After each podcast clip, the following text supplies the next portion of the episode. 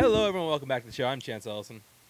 I'm Russell Howe. And this is The Tourist by Chance, where we come and talk all things movies, T V, sports, news, all that good shit. And, yeah, we are part three of our four-week theme month, in which we are going through all of the – we're going through all of the Hunger Games movies. And this is uh, – we are covering the the first part of the epic finale, Mockingjay Part one. Which we have a lot to say about, but we will yeah. we will uh, get to all that later. For right now, we got to talk about one of our favorite topics right now, N F L free agency, which is ramping up to a lot. Now, first of which, we got to throw some love. Uh, we lost a giant in the world of football. The late great, not the late, he's still alive. He is still alive. His career is dead, but he's very much still alive. Uh, Drew Brees has decided to uh, call. He decided to retire. After twenty years in the National Football League, fifteen with the Saints, he had decided to call it quits. A little surprised on that one, because I thought I really didn't see, I really didn't think he was going to retire. Not on that note. I mean, but we we kind of we we got he had, he had an inkling this was going to happen. It wasn't yeah, I, official. I, I official. He, I think like ran out for one more year. He could have done one thinking, more year. He could have done one more I, year. That's what I think he was. Gonna, that's what I thought he was going to do, but. Well, I mean, I, I get I think, it. I think at the beginning of this season, like before the season even started, he signed a two-year extension anyway, so we still yeah. and they still got to pay him for that. So, oh, I mean, yeah, it's I mean, uh, but then after Drew Brees retired, all hell broke loose. First of which, uh, news broke that the same day it happened. I don't you don't remember this. That Taysom Hill signed a one hundred forty million dollar contract extension. Oh wow! Dude, was that they? Yeah, they really did. That's uh, that's crazy. But here's the thing: like we all saw that, we're just like, how? Like, is did you miss a decimal point somewhere? Is the one a mis- is the one a mistake? No. Is it a fourteen? Is it fourteen? It's not. It, it might have been. Yeah. It may as well be. But no. So here's the thing: uh, at the beginning of before that this season, Taysom Hill signed I think a, a two-year, twenty-ish million dollar contract extension. Yeah. Uh, now, with this new contract, all those years are voidable, which means like any which means like any year they could back out. Like if he does it really well, they can continue. Like if he does it poorly, he can back out. So just like, wait, is, is that even a contract? What does that even mean? So basically, what this does is it spreads the ten million dollars he was gonna make this season. It spreads it across the next four years. So even if he gets cut, they still got to pay him. Yeah. And that kind of to help their cap situation because the the, the Saints are in cap hell right now. Yeah, and they don't. And yeah, and Sanders left the Saints for a, a wide out for them too, so they're gonna they're they're gonna be hurting. Yeah, so they're they're strapped for cash, but this kind of just spreads out what, what they have in the next couple of years. But yeah, uh, after this, look, we had a whole whole host of free agency signings. Uh, just to rattle off a couple, uh, Shaquille Barrett renewed his contract with Saints, signed a four uh, four year deal, seventy two million dollars. Uh, someone who went really crazy this free agency, the Patriots. Uh, Johnu Smith. Yeah, they ripped up. Johnu Smith going to New England. Matthew Judon going to New England. Nelson Agholor going to New England. Hunter Henry going to New England, which is crazy because they're a franchise who, like, historically does not spend money on free agents like this. Well, they they know they need it. That's the thing that they I was it. talking about. You know, just before you got to give Cam some some targets. Um, yeah, yeah, we're dealing we're dealing with that for another year. Yeah, I mean, but I'm but I'm telling you, you give him some targets and a healthy Edelman there. I think he's gonna I think he's gonna be all right. Yeah, uh, Chief, uh, Chiefs. Thank Christ they got some O line help. Uh, uh, Patriots. Speaking of Patriots, O lineman Joe Tooney signed a five-year, eighty million dollar deal with the Kansas City Chiefs.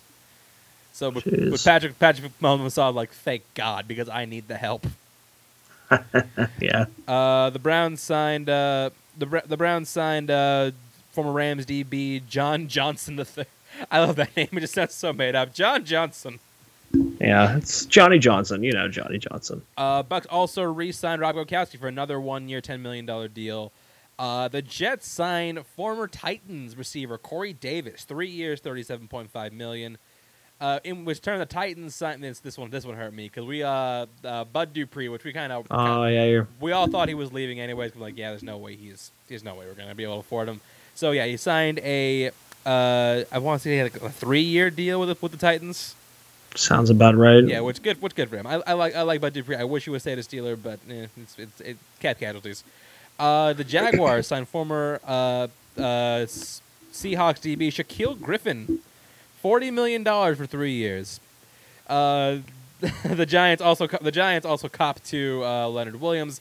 They actually signed him. He was franchise tagged a few weeks ago, but they just signed him three years, sixty-three million dollars. This is we'll, we'll get to the, we'll get to the funny ones later. Uh, the Texans uh, made a made a push for. I love this one. I'm also I love this dude's getting work. Tyrod Taylor is going to the Texans. Yeah, that's yeah. Which he's gonna go there, do what he always does. He's gonna go in, great fo- play great football, get screwed over, and get run out of town. Yeah, I mean that's that's crazy. Yeah. Uh, yeah, former Colts uh, Q B Jacoby Brissett also got signed to the Dolphins, one year deal. Uh, no no details on that. Speaking of Emmanuel Sanders, he did land somewhere. He got signed to a one year deal in Buffalo. I think that's a, I think that's a good move for him. That's a great move for him. I, yeah. Yeah. Uh, it adds another weapon. Uh, Washington football team signed former uh, C B, former Bengals cornerback William Jackson, three years, forty-two million dollars. They in turn the signed one of our bearded D Bs. Wonder. They didn't, they didn't sign Cam Sutton. Who the fuck did it? Mike Hill. They got Fitzpatrick. They got Fitzpatrick, too, they got Fitzpatrick too. One year. Uh, one year. How much money is he making off of that, ten. Of that deal? It was ten million. Ten million. Jesus fucking Christ. Yeah, I just remember that because I had to tell Beck the breaking news on that. Uh, Jameis Winston also re-signed with the Saints. He re-ups the deal for for another year. Uh, let's see what else we got. Um, Jam- uh, former. Uh, for, first of all, uh, surprisingly enough, the, the Green Bay Packers renewed Aaron Jones' contract then for another four for another four years.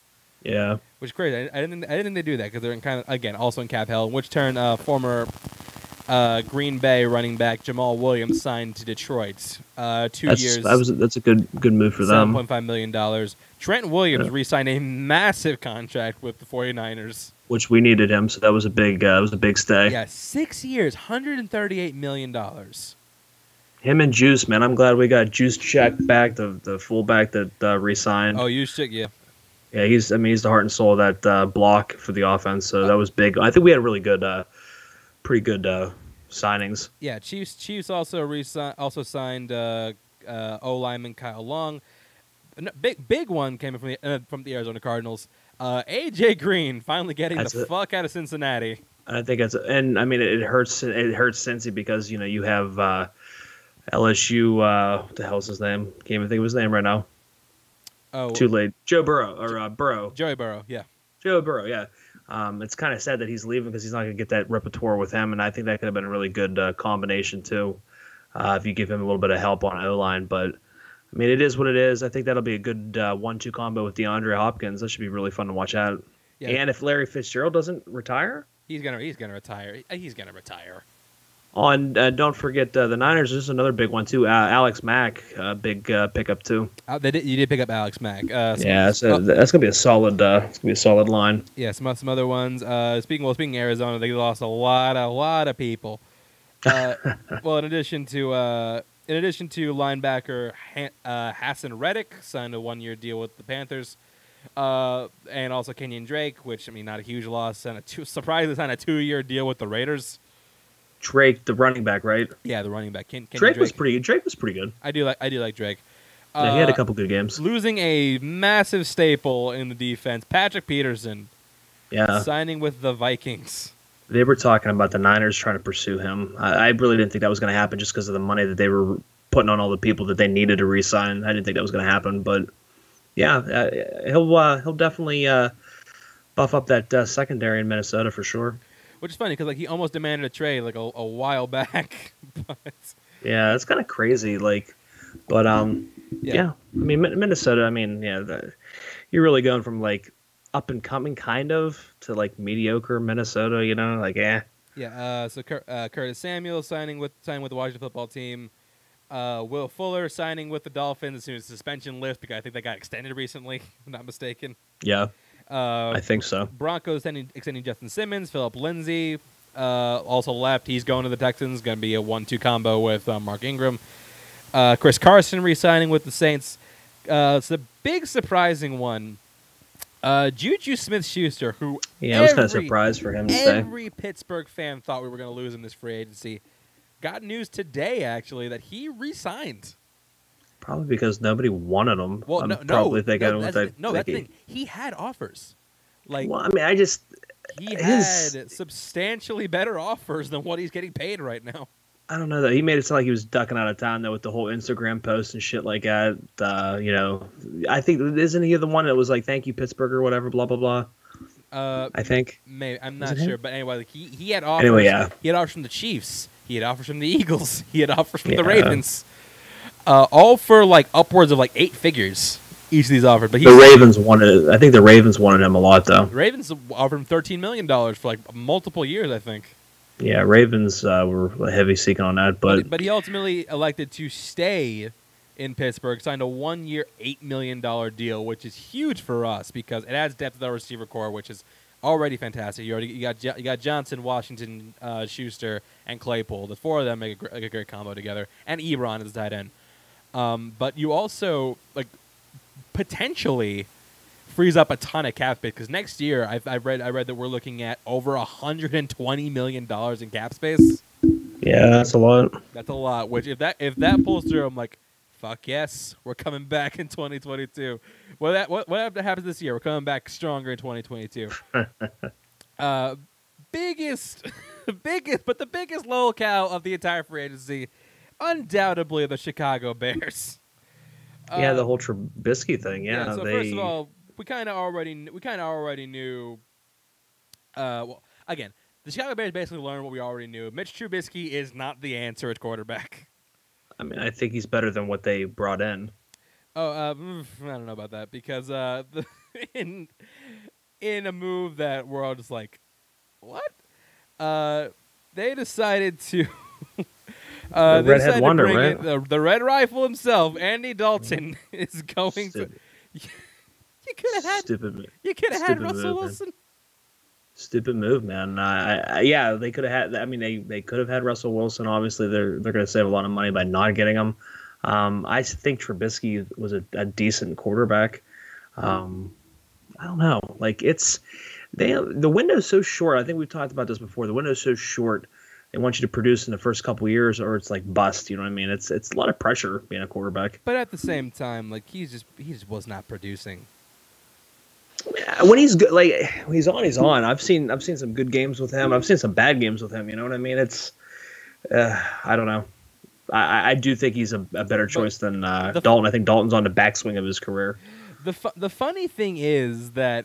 They actually could have gotten Dalton if you because like last year while they were looking for new quarterbacks, they had a choice between Nick Foles and Andy Dalton. They signed Nick Foles for twenty million dollars guaranteed. Yeah. Uh, which if they'd gotten Dalton then, they would have gotten him a much cheaper rate because like right after that he signed a one-year deal with the Cowboys for three million dollars. Well, they were riding it off of the whole, you know, Super Bowl. I think that's how he got his contract. I don't think he he was not worth any of that, but won a Super Bowl and, you know, came into play when, when he needed to. So got him a big contract, got him paid. Yeah, so not only that, so, again, the Q, the Q B answers now are Nick Foles or Andy Dalton. That is what you're dealing with, Chicago fans. Yeah. Uh, not to mention, they also released uh, their all-star uh, cornerback, Kyle Fuller. It's a free agency. Yeah, that's another... of the, a casualty of free agency. But if you look at like their free agency moves so far, they're releasing a lot of defensive players, which is crazy because their defensive unit has always been pretty solid. They've always prided themselves on it. They're monsters of the midway for a reason. I mean, uh, it's kind of crazy, yeah. So yeah, I have no idea what the hell Chicago is thinking. What I have no idea what they're doing. I don't doing. think they are thinking in this pr- position because like, kind of how you know you just said it. They've always prided themselves on defense, even in the days of Urlacher. Um, yeah, that's crazy. Yeah, so I mean, this is this is. I think I think the I think the Bears easily are the biggest losers of free agency so far. Yeah, I mean, there's just some head scratching uh, oh, moves and, uh, there for and, sure. And, and as a and as a consolation prize, Nick Mitch Trubisky has to go to Buffalo because he's now signed and be a backup. That's that's so stupid to be Josh Allen's backup. That's that's really dumb. But, hey, hey, but back, I mean, you're on a what, you're what, on a good team, and what hey, mean, what do you mean backup? He's gonna he's gonna start. yeah. Right. How many how many M V P how many M V Ps does Josh Allen have? Zero. Not many. It's none. How many does Mitch Trubisky have? Does I, he didn't have an M V P, does he? He has an N V P, Nickelodeon's most valuable player. Oh, you said M V P. See how you said it N- real fast? I didn't N V P. Hear it. Yeah, he has an M V P. You know how many, jo- well, you know how many of those Josh Allen has? Zero. Well, he's getting slimed, that's all. Games, and I, I watched that game on Nickelodeon. They, they did they did Trubisky wrong. Oh man, the thing is, like, it, it it was a fan vote, so like fans across yeah. fans across America thought like, holy shit, let's take this time to troll Mitch Trubisky. But my thing is, it's like, I even thought like he was like really high on the draft board even when he first came out, because what I think he was quarterback what in North Carolina. North Carolina. And to the, me, the, it's like that's not a big quarterback school. A C C is not a huge quarterback school like keep that. Keep in mind, the Bears traded up to take him over yeah, Patrick Mahomes and Deshaun Watson. Yeah, I mean, I would have at least taken Deshaun Watson. I was praying that the Niners would have taken him when I was watching the. the I forget who. I think that that's the year I think we got Solomon Thomas. That was Solomon Thomas. I think. Yeah. Solomon Thomas is good, so yeah, but, take uh, it. But yeah, no, free agency is still in full swing, and we're definitely going to keep uh, going to keep keep tracking this. As oh, it's only going to get more and more interesting, especially with the whole Deshaun Watson thing. Oh, and the Niners also signed a they signed Joe Flacco. You sh- are you shitting me? Mm-mm, they signed Joe Flacco. His quarter okay again, sexual harassment aside, his quarterback options are getting very, like, well, first of all, he's going to be subject to, like, the N F L disciplinary measures, which I guess they, these are new. I'm not sure what the protocol My, is in this case. If you're going to do it, you need to sign quickly before they try to withhold you from being in the N F L. Before you need they, to sign that. You need, you need they, to sign that. Before they throw the book at you, he's got to sign somewhere. You got to sign. You got to make up money somewhere, because if, if this thing holds and he gets into some hot water here, it could, it could be uh, could be ugly. Yeah, this, this could get very ugly very fast. And would they have like twelve people or something like that? I heard last I heard was seven. Is it up to twelve now? Holy shit! It, it might be up to twelve. He's yeah, he's dangling it out there, man. So damn, wow, I I, I had I don't think I hey, had any do. idea about Deshaun Watson. Hey, you make all that money. I mean, it's the world's at your fingertips. There, the yeah. world's your oyster. Uh, we're not condoning the behavior. Let's just say that we're not condoning his behavior. Yeah, absolutely not. But I mean, I. I see when you when you're younger and kind of foolish like that, you can make r- irrational decisions like that. So I mean, it's not. This, I mean, this, this, is, every... this is why this is why so many like football players try and get like a like a girlfriend like in high school and co- or yeah. college and just stick with them the whole time. But my thing is, yeah, look look at uh, what A J McCarron, man. His his girl his wife's gorgeous. A J remember uh, oh. Alabama quarterback? Oh, I remember A J McCarron. Yeah, he like dated the like, head cheerleader or something like that, and I yeah. think. Uh, Musburger said something on the uh, thing about how attractive she was. Yeah. In college, yeah. Yeah, his, his, his girlfriend was hot. Oh, yeah, she's she's really good looking. Yeah, she is. God, remember A J McCarron? And A J McCarron, I think, is like, like on his like third or fourth team, right? He's probably going to be done here soon, and he really never actually played. Well, he just got he just got axed from the from the Texans. Oh, okay. So then, where he was in, he was in Cincinnati, I believe. He, was, he, he, he was, got drafted too. He got drafted to Cincinnati. He was there for three yeah. seasons. Uh, was, was on the Bills for a practice for the practice squad. See, was yeah, he's o- Oakland for a season, Houston for two yeah. seasons. See what I mean? He's he's on the way out. Yeah, exactly. Not a huge, but he's loss, making but money. Hey, making money, and you have a beautiful wife. So uh, yeah, you go. What does it matter? Yeah, and he's still thrown more touchdowns than he has picks. So that's that's See, always important. There you have it. That's that's always a big one. Uh, but yeah, so again, I'm gonna keep gonna keep uh, watching free agency, see what happens. Uh, we now move on to our regular segments. First of which is trailer talk. Our first one is okay. We technically have three trailers, but for two movies. Uh, first one we're talking about is for Concrete Cowboy. This is a Netflix film. Boy, this was this was different. Uh, yeah, it's about a uh, fifteen-year-old boy from Detroit who's sent to live with his father in Philadelphia, and learns about the urban cowboys. Yes, the John Travoltas. yeah, yeah, sure, yeah. Not to be, yeah, absolutely. Uh, yeah, stars uh, Idris Elba as the father, Caleb McLaughlin of Stranger Things fame as the son. Uh, also features Jarrell Jerome, Lorraine Toussaint, and Method Man, rounding up the cast. Uh, this is actually one I was looking forward to at Sundance because I heard this was, this was really great. Um, I think the trailer was really solid. But Russell, what did you think of the trailer for Concrete Cowboy? Yeah, I wasn't trying to like. I, it, it was interesting. It was different. It wasn't right. what you thought yeah, it would no, be. No, no, not at all. It looks like we get a solid performance from Alba, though. Uh, looks, it, it, I mean, it looks good enough, and it's kind of crazy that the movie's coming out so soon. And uh, yeah, we just got a trailer for it. It's kind of crazy, but um, yeah, I mean, I'm looking forward to it. I, I think it, um, if it showcases how good of an actor Idris Elba is, um, That's never it should a bad be pretty thing. good. It's never a bad and thing even, to show how great Idris and is. even Method Man, Method Man, man, he uh, he slimmed down, and I saw that he's really big into lifting weights now and stuff. Oh, Method Man's fucking jacked. Yeah, so I, I saw that, like, he has, um, uh, what the hell is it, uh, not, um, insomnia, I think. And I guess he turned that into something healthy. I guess like when he wouldn't be able to sleep, he'd actually uh, go to the gym. And that's how that kind of started that whole entire fitness regime. Yeah, well, and also like that's also why he like he like smokes a ton of weed because it helps him with, and that's like that's why that's why I smoke weed also. Like I helps with my it helps with the insomnia because it, like, it really relaxes you. But I also like I also really like Method Man as an actor. I think he's like quite talented. Yeah. Um, but yeah, Concrete Cowboy is set for a Netflix release. It's coming out like yeah, like I said, it's coming out like April second. Yeah. April second, it's like right around yeah. the corner. Yeah, so a week and a half from yeah. Yeah. Uh, next thing we're talking about is In the Heights. Uh, so In the Heights released again was supposed to come out last year. Then Corona Chan said, "You know what? Nah."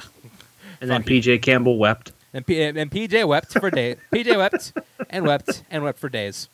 And he's like uh, on this tirade. Uh, he's well, he loves New York. He d- man, dude, you you have you have no fucking idea. I just see the post and I like I'm like this kid really wants to be in New York. Yeah, no, like that's if if P J could just like be in New York perpetually, he'd do it. I I know he would. Yeah. It's just too yeah, it's just too much for me. I, I, I I'm a quiet, I have never, I'm a quiet I have guy, never, man. I have never seen so much civic pride from someone not from that city.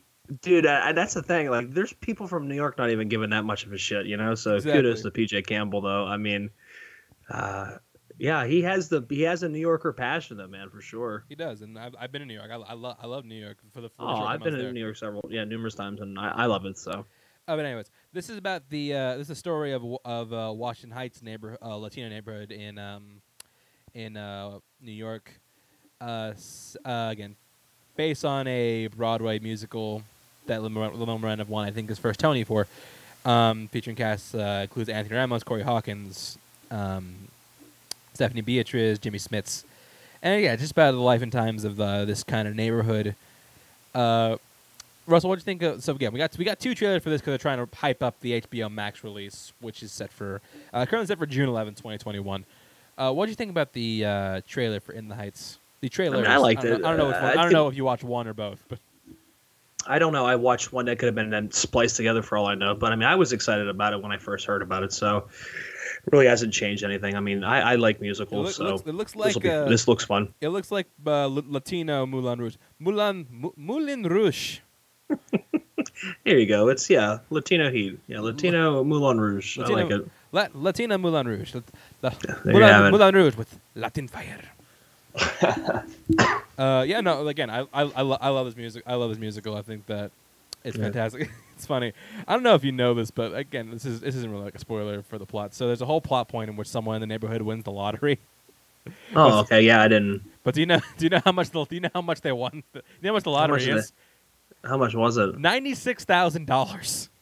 Oh wow. Okay. Yeah. Because like I, I mean, I remember like watching the play. I'm just like, yeah, that ain't shit. It's even less it's, now. It's not, but if you don't have them, man, anything, anything, anything, anything over zero is it's it's money earned. So, but uh, it's, then it's the shit they do with it that's just like, no, this wouldn't work. This wouldn't work, especially like considering that this. I think it's supposed to take place. The musical takes place like two thousand two or some shit. Oh well, then on top of that, that's just going to get taxed. So he's not coming out with ninety-six thousand. You are not coming. Yeah, you're coming out with like twenty, twenty-five grand. You're lucky. If, yeah, you're lucky if you have what fifty. I, they're going to take at least almost half. So he's yeah. lucky if they come out with like fifty. Yeah, so you, you're kind of you're carrying the end of the deal on that guy who wins, but again, all right, not gonna spoil it for when the movie comes out. But again, definitely looking forward to it. Uh, I think it's it's getting a lot of good buzz. Yeah, or, or not good buzz because no one's seen it. Getting a lot of good hype, I should say. Yeah, yeah, because like people people love these uh, you know these big musicals like Greatest Showman. But it's a good summer. But it's a good time for summer. It's like a summer music though, hot weather type music. Exactly. You know what I mean? Warm exactly. weather. No, this this was definitely made to be a summer movie. Yeah, for sure. I uh, can't wait for it to come out. Sleep the Globes, because you know it will. and, uh, yeah. So, uh, like I said, In the Heights set for a day-and-date release on June eleventh, twenty twenty, which means it'll be on H B O Max and in theaters at the same time. So, yeah, uh, if you're looking forward to that, P J. Um, this, that, this, one, this, this bud's for you. This one's for you. There you go, buddy. Merry, Merry Christmas. Merry summer. Yeah, there you have it. Uh, so yeah, that's uh, that's that's it for trailer talk. We now move on to Notorious News. Uh, first thing we're talking about. Ooh, there's so much to talk about today. Actually, let's talk about this first one. Avatar, number one again. They, well, Cameron's not uh, wasting any time to try to dig its claws into that uh, back and forth shit we're gonna have now. So yeah, uh, Casey, in case you didn't see the news, Avatar is once again the highest grossing film of all time. We're like, how could that be? It got a re-release in China, who is doing much better with COVID than we are somehow. Uh, with with way way more people. With substantially more people. With substantially more people. They're doing so much le- better than and us. Less social distancing. Yeah, well, because they also like jumped on this like fast. Well, of course that, but they, but that, that, them in Japan are always wearing masks anyway, so I don't think it really changed much of a lifestyle for them. That's true. Yeah, because um, with uh, pollution and stuff like that. But yeah, I mean, so yeah, the, the top end game, but it's from what I remember, it's not, it's not ahead by very much. Let me, let me get the numbers on this. I mean, it's gonna go back and forth. But you think about it, even each time one re-releases, I mean, it's gonna go back and forth. Yeah. So looking at it right now. Uh, Avatar is sitting at two point eight one billion dollars. Uh, let's see, Endgame That's is sitting at money. two point seven nine. So, so literally, yeah. So it's it would different. Need to make two, over two million dollars. I would need to make, right? Uh, it would need to make over. Well, no, I have to make like twenty. Oh, twenty million. Yeah, because it's it's it's two seventy nine. Oh, it's, it's, it's two billion. Two spots over, yeah. Yeah, it's two billion seventy nine seven hundred ninety seven million versus Avatar, which is okay. two hundred two billion eight hundred ten million. So it would need to make like a hundred. Dude, it's, no, it's not it's not, not, not, not that not that crazy. It's need, as of right now, it would need to make like like thirty, like twenty, thirty million to get to get the top spot back, which is doable. Like a t- It's doable. I'd wait for like a ten-year anniversary release or something to get that kind of stuff back. Exactly. Like if you're going to do like that type of chunk. I mean, it's going to be back and forth for a while. I think we're going to see these movies neck and neck. Yeah. Just like that. I mean, that's you think of two point eight one billion. That's a ton of money. Yeah, and it's crazy. And it's crazy to think like you it could become a billion-dollar movie at like any time. Like like look at like Harry Potter. Harry Potter, uh, the first one, just crossed a billion dollars this year.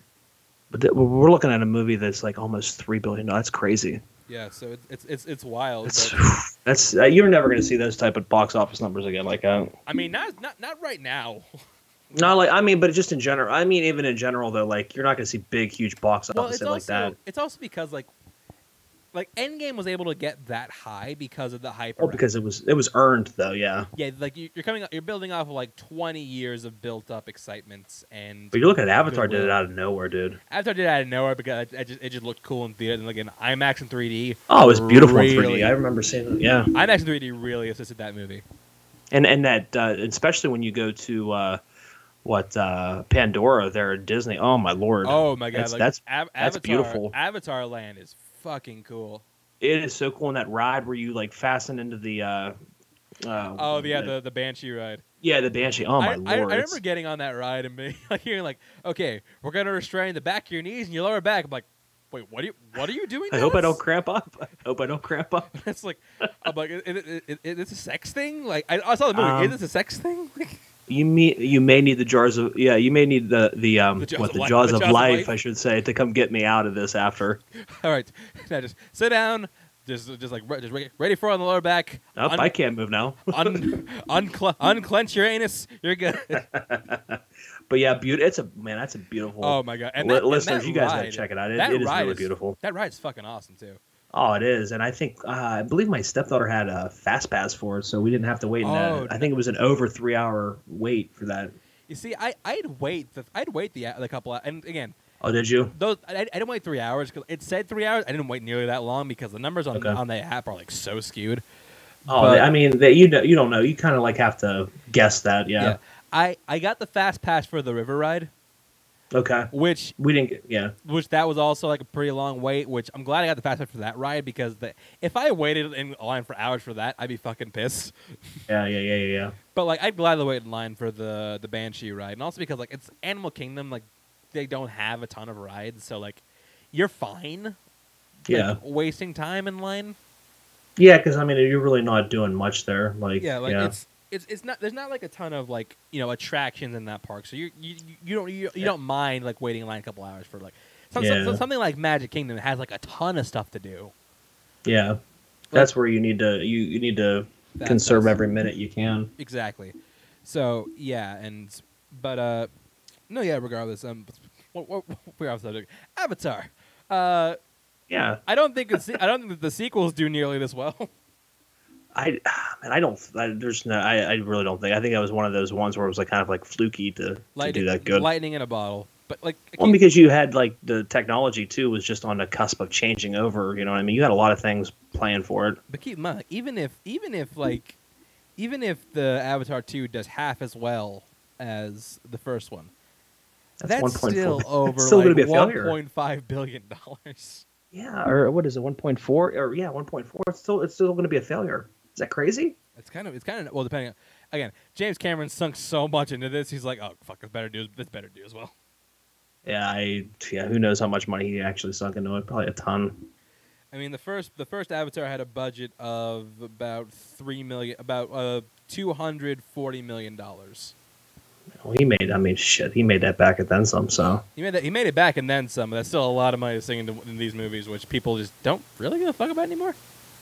Yeah, I mean, yes, I mean the the window is kind of closed on that. I think it's it's been way too long for that. It's been what plus uh, plus thirteen years, uh, or twelve years, twelve years, oh nine, yeah. Right? Oh nine, yeah, twelve years. So I mean, that's that's a long time to in between that. Yeah, so, who knows? Yeah, so I mean, we'll we'll see, we'll see what happens. We'll see if Endgame retakes the crown. But right now, Avatar is king. That's going to be back and forth for quite some time. It probably will be. Uh, something that might not be that might not be king, Russell. Venom two. Oh. Let there be carnage. Ooh. Ooh. Because uh, it has shifted release dates again. Oh boy. We now have to wait another three months to see Venom two. It is now moved to September seventeenth, twenty twenty-one. They gotta. Re- they gotta. I can wait the three months. They gotta release it at some point because they already fucking shot the thing. I mean, you know, and as much as we give shit, I mean, the first one's really. It's a fun. It's a fun movie. I didn't think I was going to enjoy it as much as I did. You know, check out the review that we did on that one. I, we both really. I think it was. It was just so far out there. You just had to have fun with it. You know what I mean? Last time I watched. Last time I watched it with my mom. She. My mom really enjoyed it. Yeah, I just, I, it wasn't as bad as I thought it was, and that's the thing. I wanted to hate this movie because I remember when we were watching the trailer, I think we, we're gonna like, we're gonna shit all over this thing. I, re- I yeah, I remember hating it the first time I saw it, and then like yeah. on subsequent view, I'm like, okay, yeah, this is this is still bad, but it's at least like kind of fun and kind of like weird, and entertainingly bad. Yeah, yeah. Uh, yeah. So Venom two, I mean, very curious how it does now because by by this time we should all be vaccinated and maybe we'll be all right to go through, to go see the theaters again. But can we, please, please? Can everybody get their shit together, please? I mean, that's another thing we should talk about, though. Like, things are reopening in L A. Like, theaters are now open again for the first time in, like, over a year.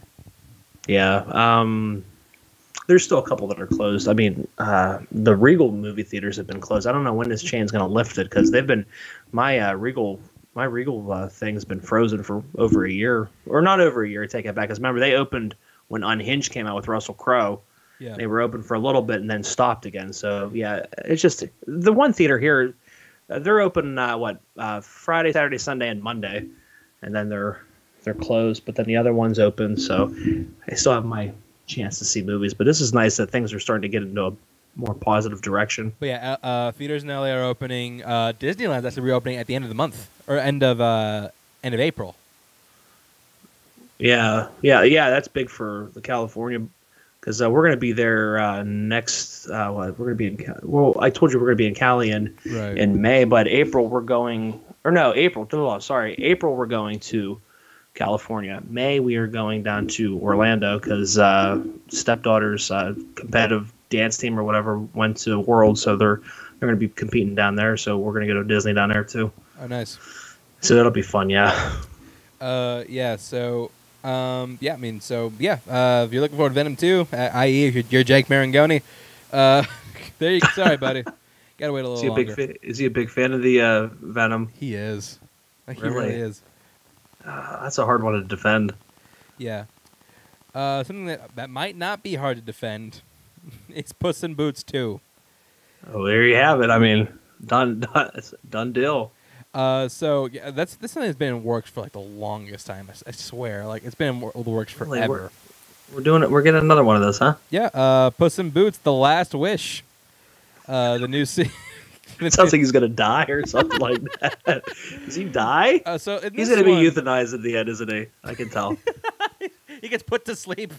Dude, it sounds like it might, The Last Wish. Like, so basically, what? In this movie.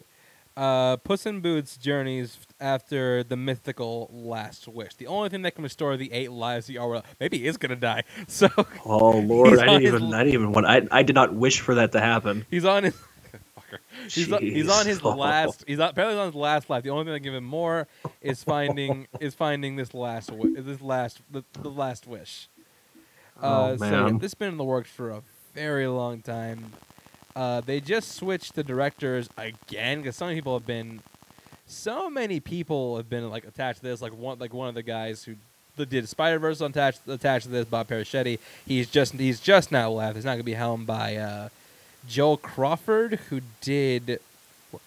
Uh, it looks like he did. Uh, oh, he did The Croods: The New Age, which I haven't seen, but he got a Golden Globe nomination. I haven't seen it yet. Yeah, so that's the thing. But uh, yeah, Puss in Boots. This, this would come. This is set for a twenty twenty-two rele- September twenty September twenty twenty-two release. Eleven years after the first one. Dude, they're really trying to ride after the the rainbow that Shrek created for DreamWorks, man. Oh yeah. Wow. It's kind of crazy, crazy to think that it took them this long to get a Puss in Boots sequel. The first one's actually really good. I like the first one. I didn't see the first one. I, I don't think I saw it. I, I really didn't have. I don't think any interest in it, but this might be some sad tidings for the second one. The first one's solid. Uh, actually, actually, I would recommend checking it out. It's actually pretty, actually pretty good. Oh, I have to have to check it out. Yeah, but yeah, uh, do you think the, do you think the world's ready or willing for more Puss in Boots? Sure. I mean, I don't know. Why not? This might be so- This might be sad though. I don't know. Maybe we'll see. Bring your uh, bring your Kleenex to this one. It's this might not be good. Yeah, uh, something that might that might be good though is uh, Secret Invasion, the Marvel show. Uh, they have just added a new cast member. They've added uh, One Night in Miami's Kingsley Ben-Adir. So uh, Ben-Adir is set to play the villain. No word on who he is playing yet, but uh, Samuel L. Jackson, Ben Mendelsohn have already been confirmed for the show, reprising the role of Nick Fury and Talos from Captain Marvel. Uh, no word what the plot is, but basically what the whole plot of Secret Invasion is like the Skrulls have come to invade Earth. Yeah. Uh, and like the whole thing, because you know, like they can shapeshift. So yeah. The whole thing is them like disguise themselves as people. They've been doing, and the whole they've established they've been doing this for decades. Yeah. Because they're at war with the Kree. So they they've been doing this for decades. But then the Skrulls are just like, you know what? They, they just kind of like start influencing like different, different outcomes in world history. And like they start like impersonating like different Avengers. Like it, it's like a very like dense story. Now yeah. I thought that well, spoiler for Captain Marvel. I thought they were they were gonna do this. They'd make it the opposite, where like the Kree are the bad guys who also look yeah. human. Yeah, you would think. But uh, now it looks like they're doing the Skrulls. Uh, the the Skrulls are still the assholes. uh, but yeah, Kingsley Ben-Adir, a dude who's kind of gaining some traction in, in the last. Uh, he gained some traction now. Uh, he was in the Comey Rule. He's Barack Obama. Uh, he was again. He is in a. Or currently, he was on. Uh, One Night in Miami, he played Malcolm X, got a lot of critical acclaim for that role. Uh, he's on a lot of British, and he's British too. With, you would assume when they have like Kingsley Ben-Adir, he's British, but yeah. I mean, Russell, someone hasn't, you, you haven't, I guess you can't comment because you haven't seen much of this dude's work. No, I have. I mean, I, I want to see that One Night in Miami. I, it's uh, Amazon Prime. I want to catch that. There's just so much. There's so much to co- that's that's been coming out. You know, with obviously like the Snyder Cut and just watching this, these different shows on Netflix and stuff like that. I got to make time to watch this stuff. Yeah. Well, uh, I mean, yeah, I'll have to watch it when we go with the Oscar nominations later, which we'll get to. But uh, something that you don't need to watch just before going in is War Magician. So basically, War Magician is a movie. It's going to be Colin Trevorrow's next film after Jurassic World three, uh, in which Benedict Cumberbatch will play a magician. Uh, uh, tell the story of a British illusionist, Jasper uh, Miskeline, who used magic to defeat uh, Erwin Rommel in World War two. It's kind of a, it's kind of a crazy story. So he claimed that he had concocted elaborate ruse, illusion, and camouflage to deceive to help like defeat the Nazis, which sounds like a really interesting like wartime movie. And yeah, I like it does. The, yeah, and I like the be- well, for, I like two things about it. I like the, the Benedict Cumberbatch in this role because I like him as an actor. I want to see him do more things.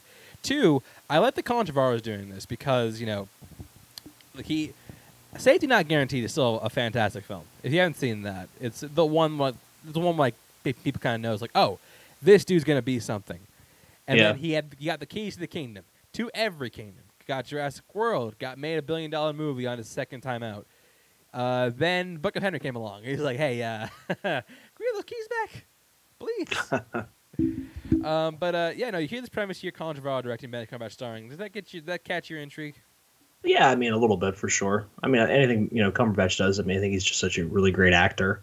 Um, and, yeah, we're going to give Trevorrow a little bit of, uh, you know, give him a little bit of credit here. You know, he, he has put out you know, some decent stuff, but then again, he'll come back and really, really lay a, lay a dud, you know, so...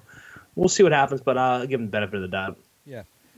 Uh, something that, uh, funny enough, this came up recently, because we, we talked about it last time when we talked about it. Uh, we kind of touched on this last time when we talked about the uh, Paramount Plus slate. Uh, they're currently, uh, one of the writers of the, of the series have hinted that there is going to be a King of the Hill revival oh, in the works. I, I, it's funny funny you mention that, because I, I signed up for a free month trial of Paramount Plus to check out the Real World thing, because I, you know, I I, I oh, put right. pen to paper and I wanted to find out. They got a bunch of old old ones, and they have some of the, you know, the new New York one that they're, I don't know, the reunion or whatever. But there's like a bunch missing from the uh, the uh, the back catalogs. Like it'll go season one, two, three, and then all of a sudden you're like on season fifteen, sixteen. It's kind of off-putting, but it looks fun though. Like I, I, I do have to give credit though. I did enjoy some of the uh, old uh, Nickelodeon shows I used to watch. Uh, Doug, uh, what oh, else was they, there? They, Rugrats. They got, they got, they got the good run, the good run of Doug. Oh yeah, the the really good run of Doug. Yeah, the first four seasons that was on Nick was f fucking fantastic.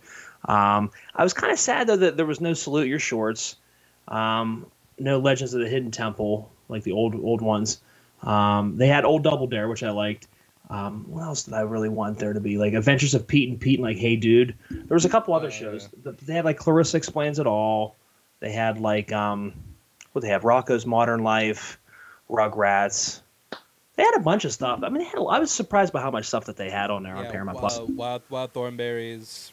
Just no movies. Like they hardly have any movies. Like it's like Godfather one, two, and three, and like a couple other ones. Yeah, movies. Their their back catalog is the biggest. Going to be the biggest thing holding this uh, thing back. Which, again, it just launched. They're probably yeah. Gonna I'm not gonna it give it too much shit. Yeah. Oh, they're probably gonna fix it over time.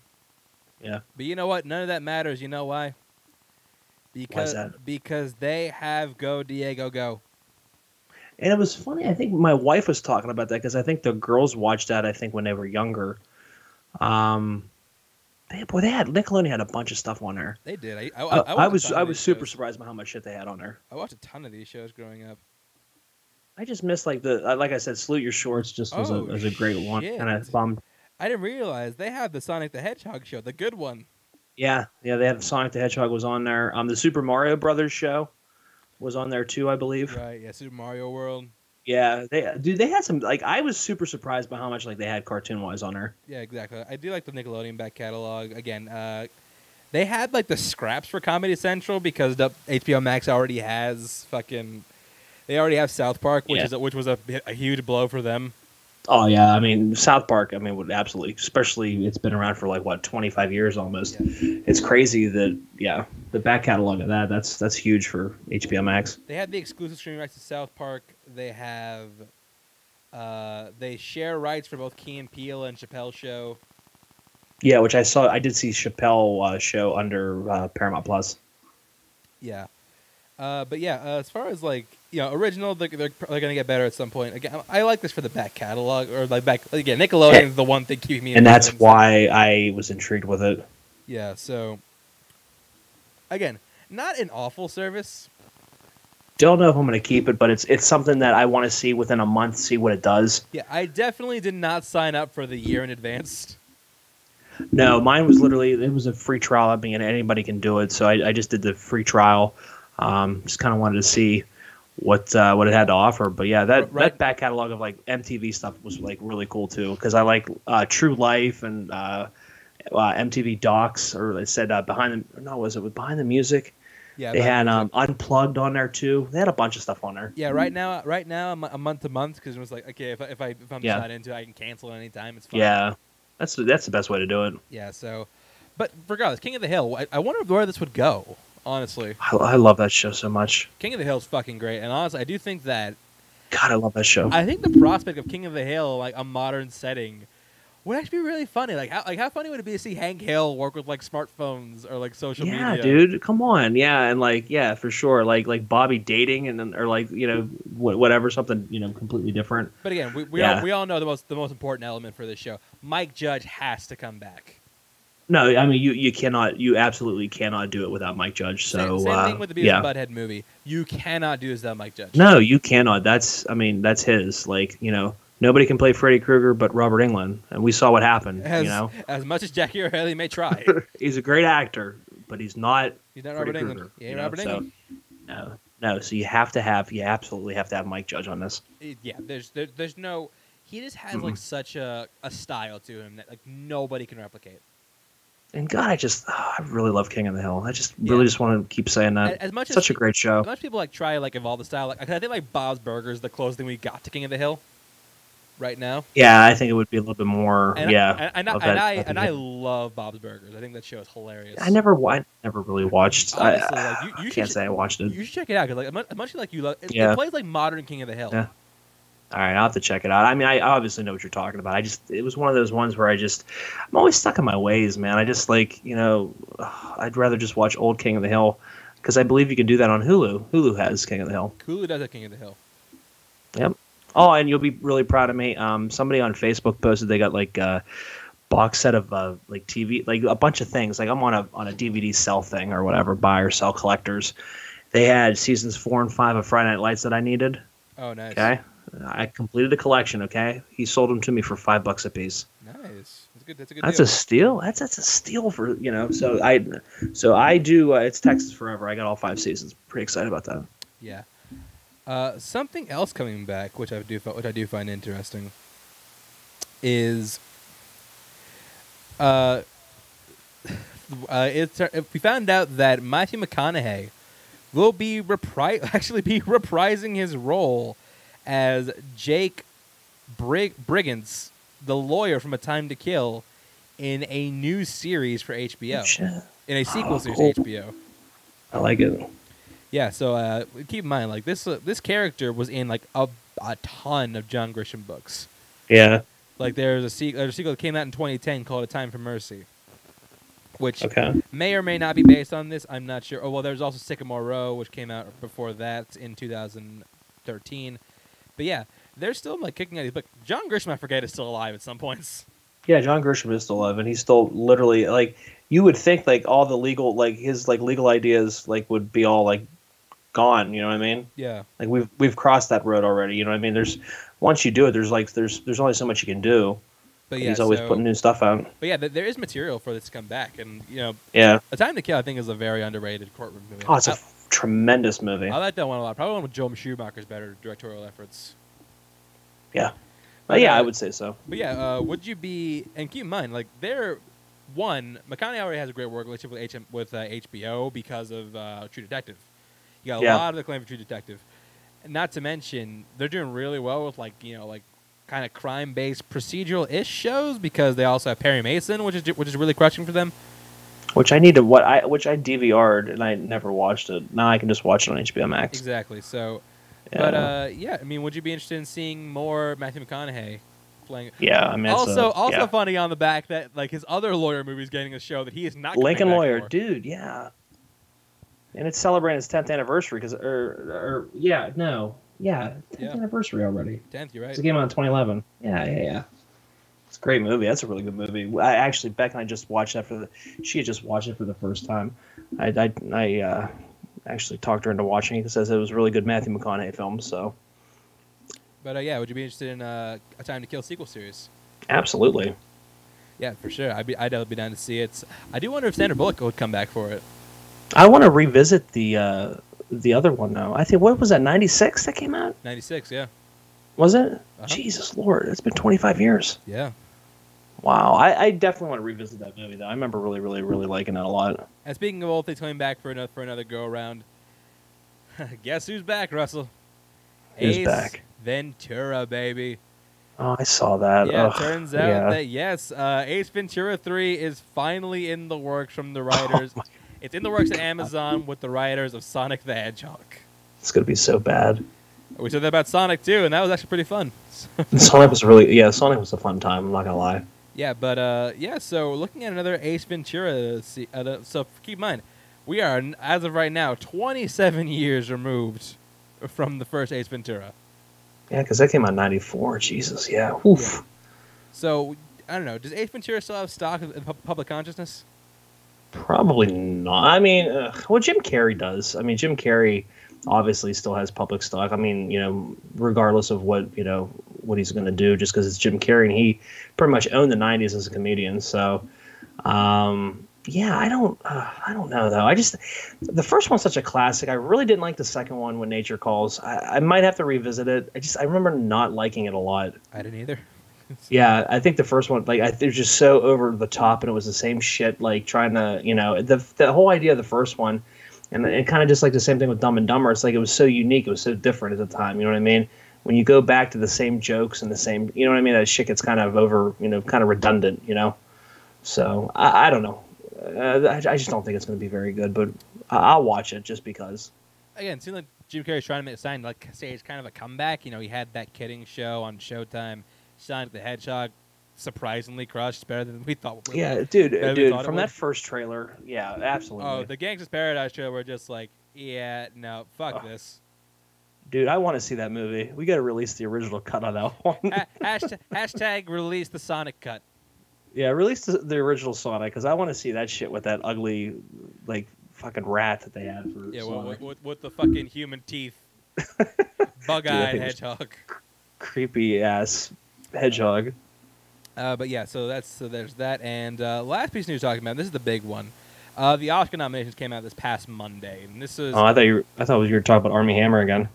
Are we? Did something happen with him? No, I I saw more shit in there. I guess somebody else came came forward with more shit.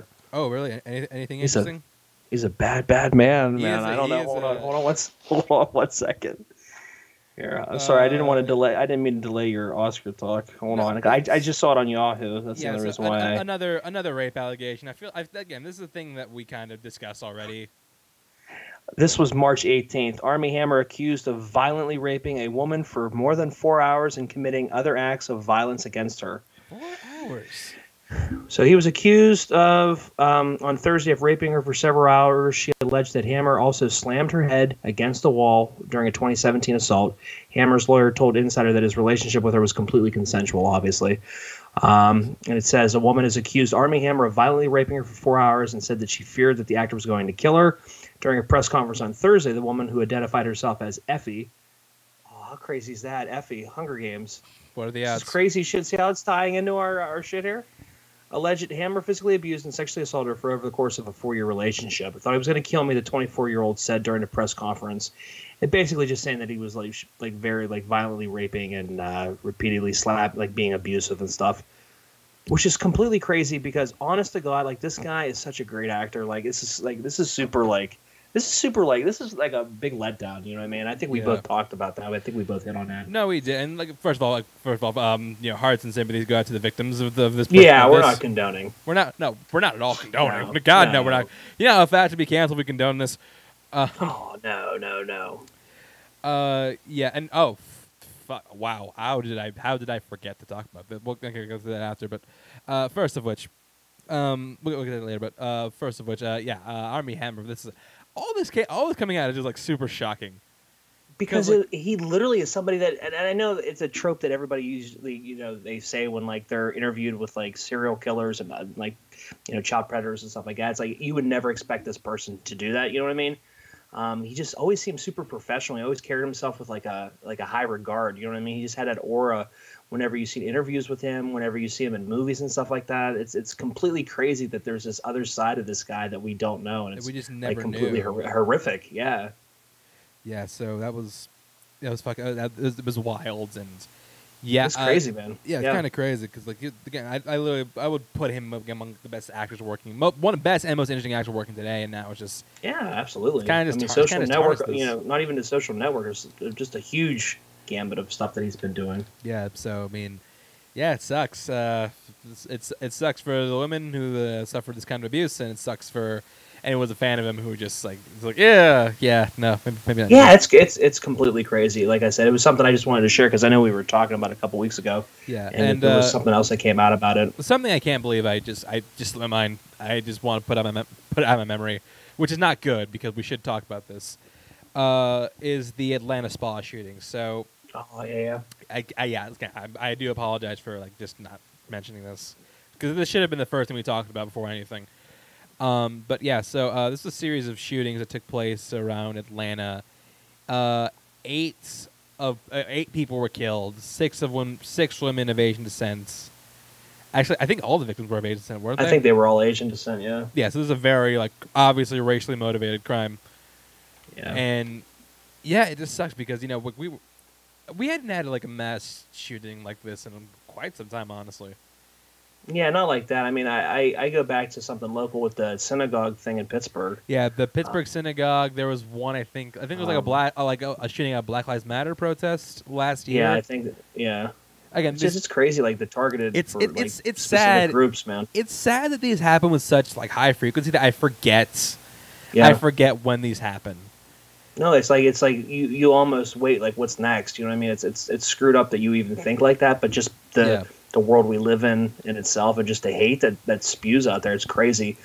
Um, it's but, just a tragic, you know, especially again, you know, concentrating on, you know, one specific, you know, uh, uh, descent or whatever, you know, I think it's just really messed up and, you know, just, it's just awful. But yeah, but honestly, so, um, and I, I, another thing that I caught a lot of heat was the, the, uh, chief who was doing the press conference on this, uh, said the shooter had a bad day.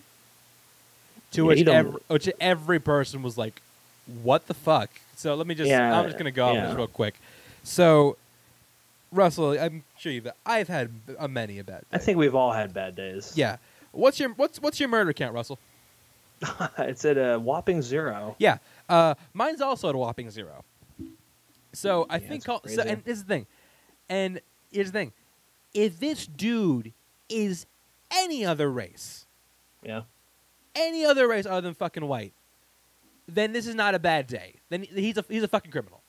Like that's what it is. Yeah. Like just say it with yeah. me. Domestic terrorist. Yeah. That is what this fucking dude is. Yeah. I mean, it, it's like, crazy. That's what like this becomes the norm. You know what yeah, I mean? And like, for some reason, like nobody ever wants to call these dudes what they are. Yeah. Unless, again, unless they're black.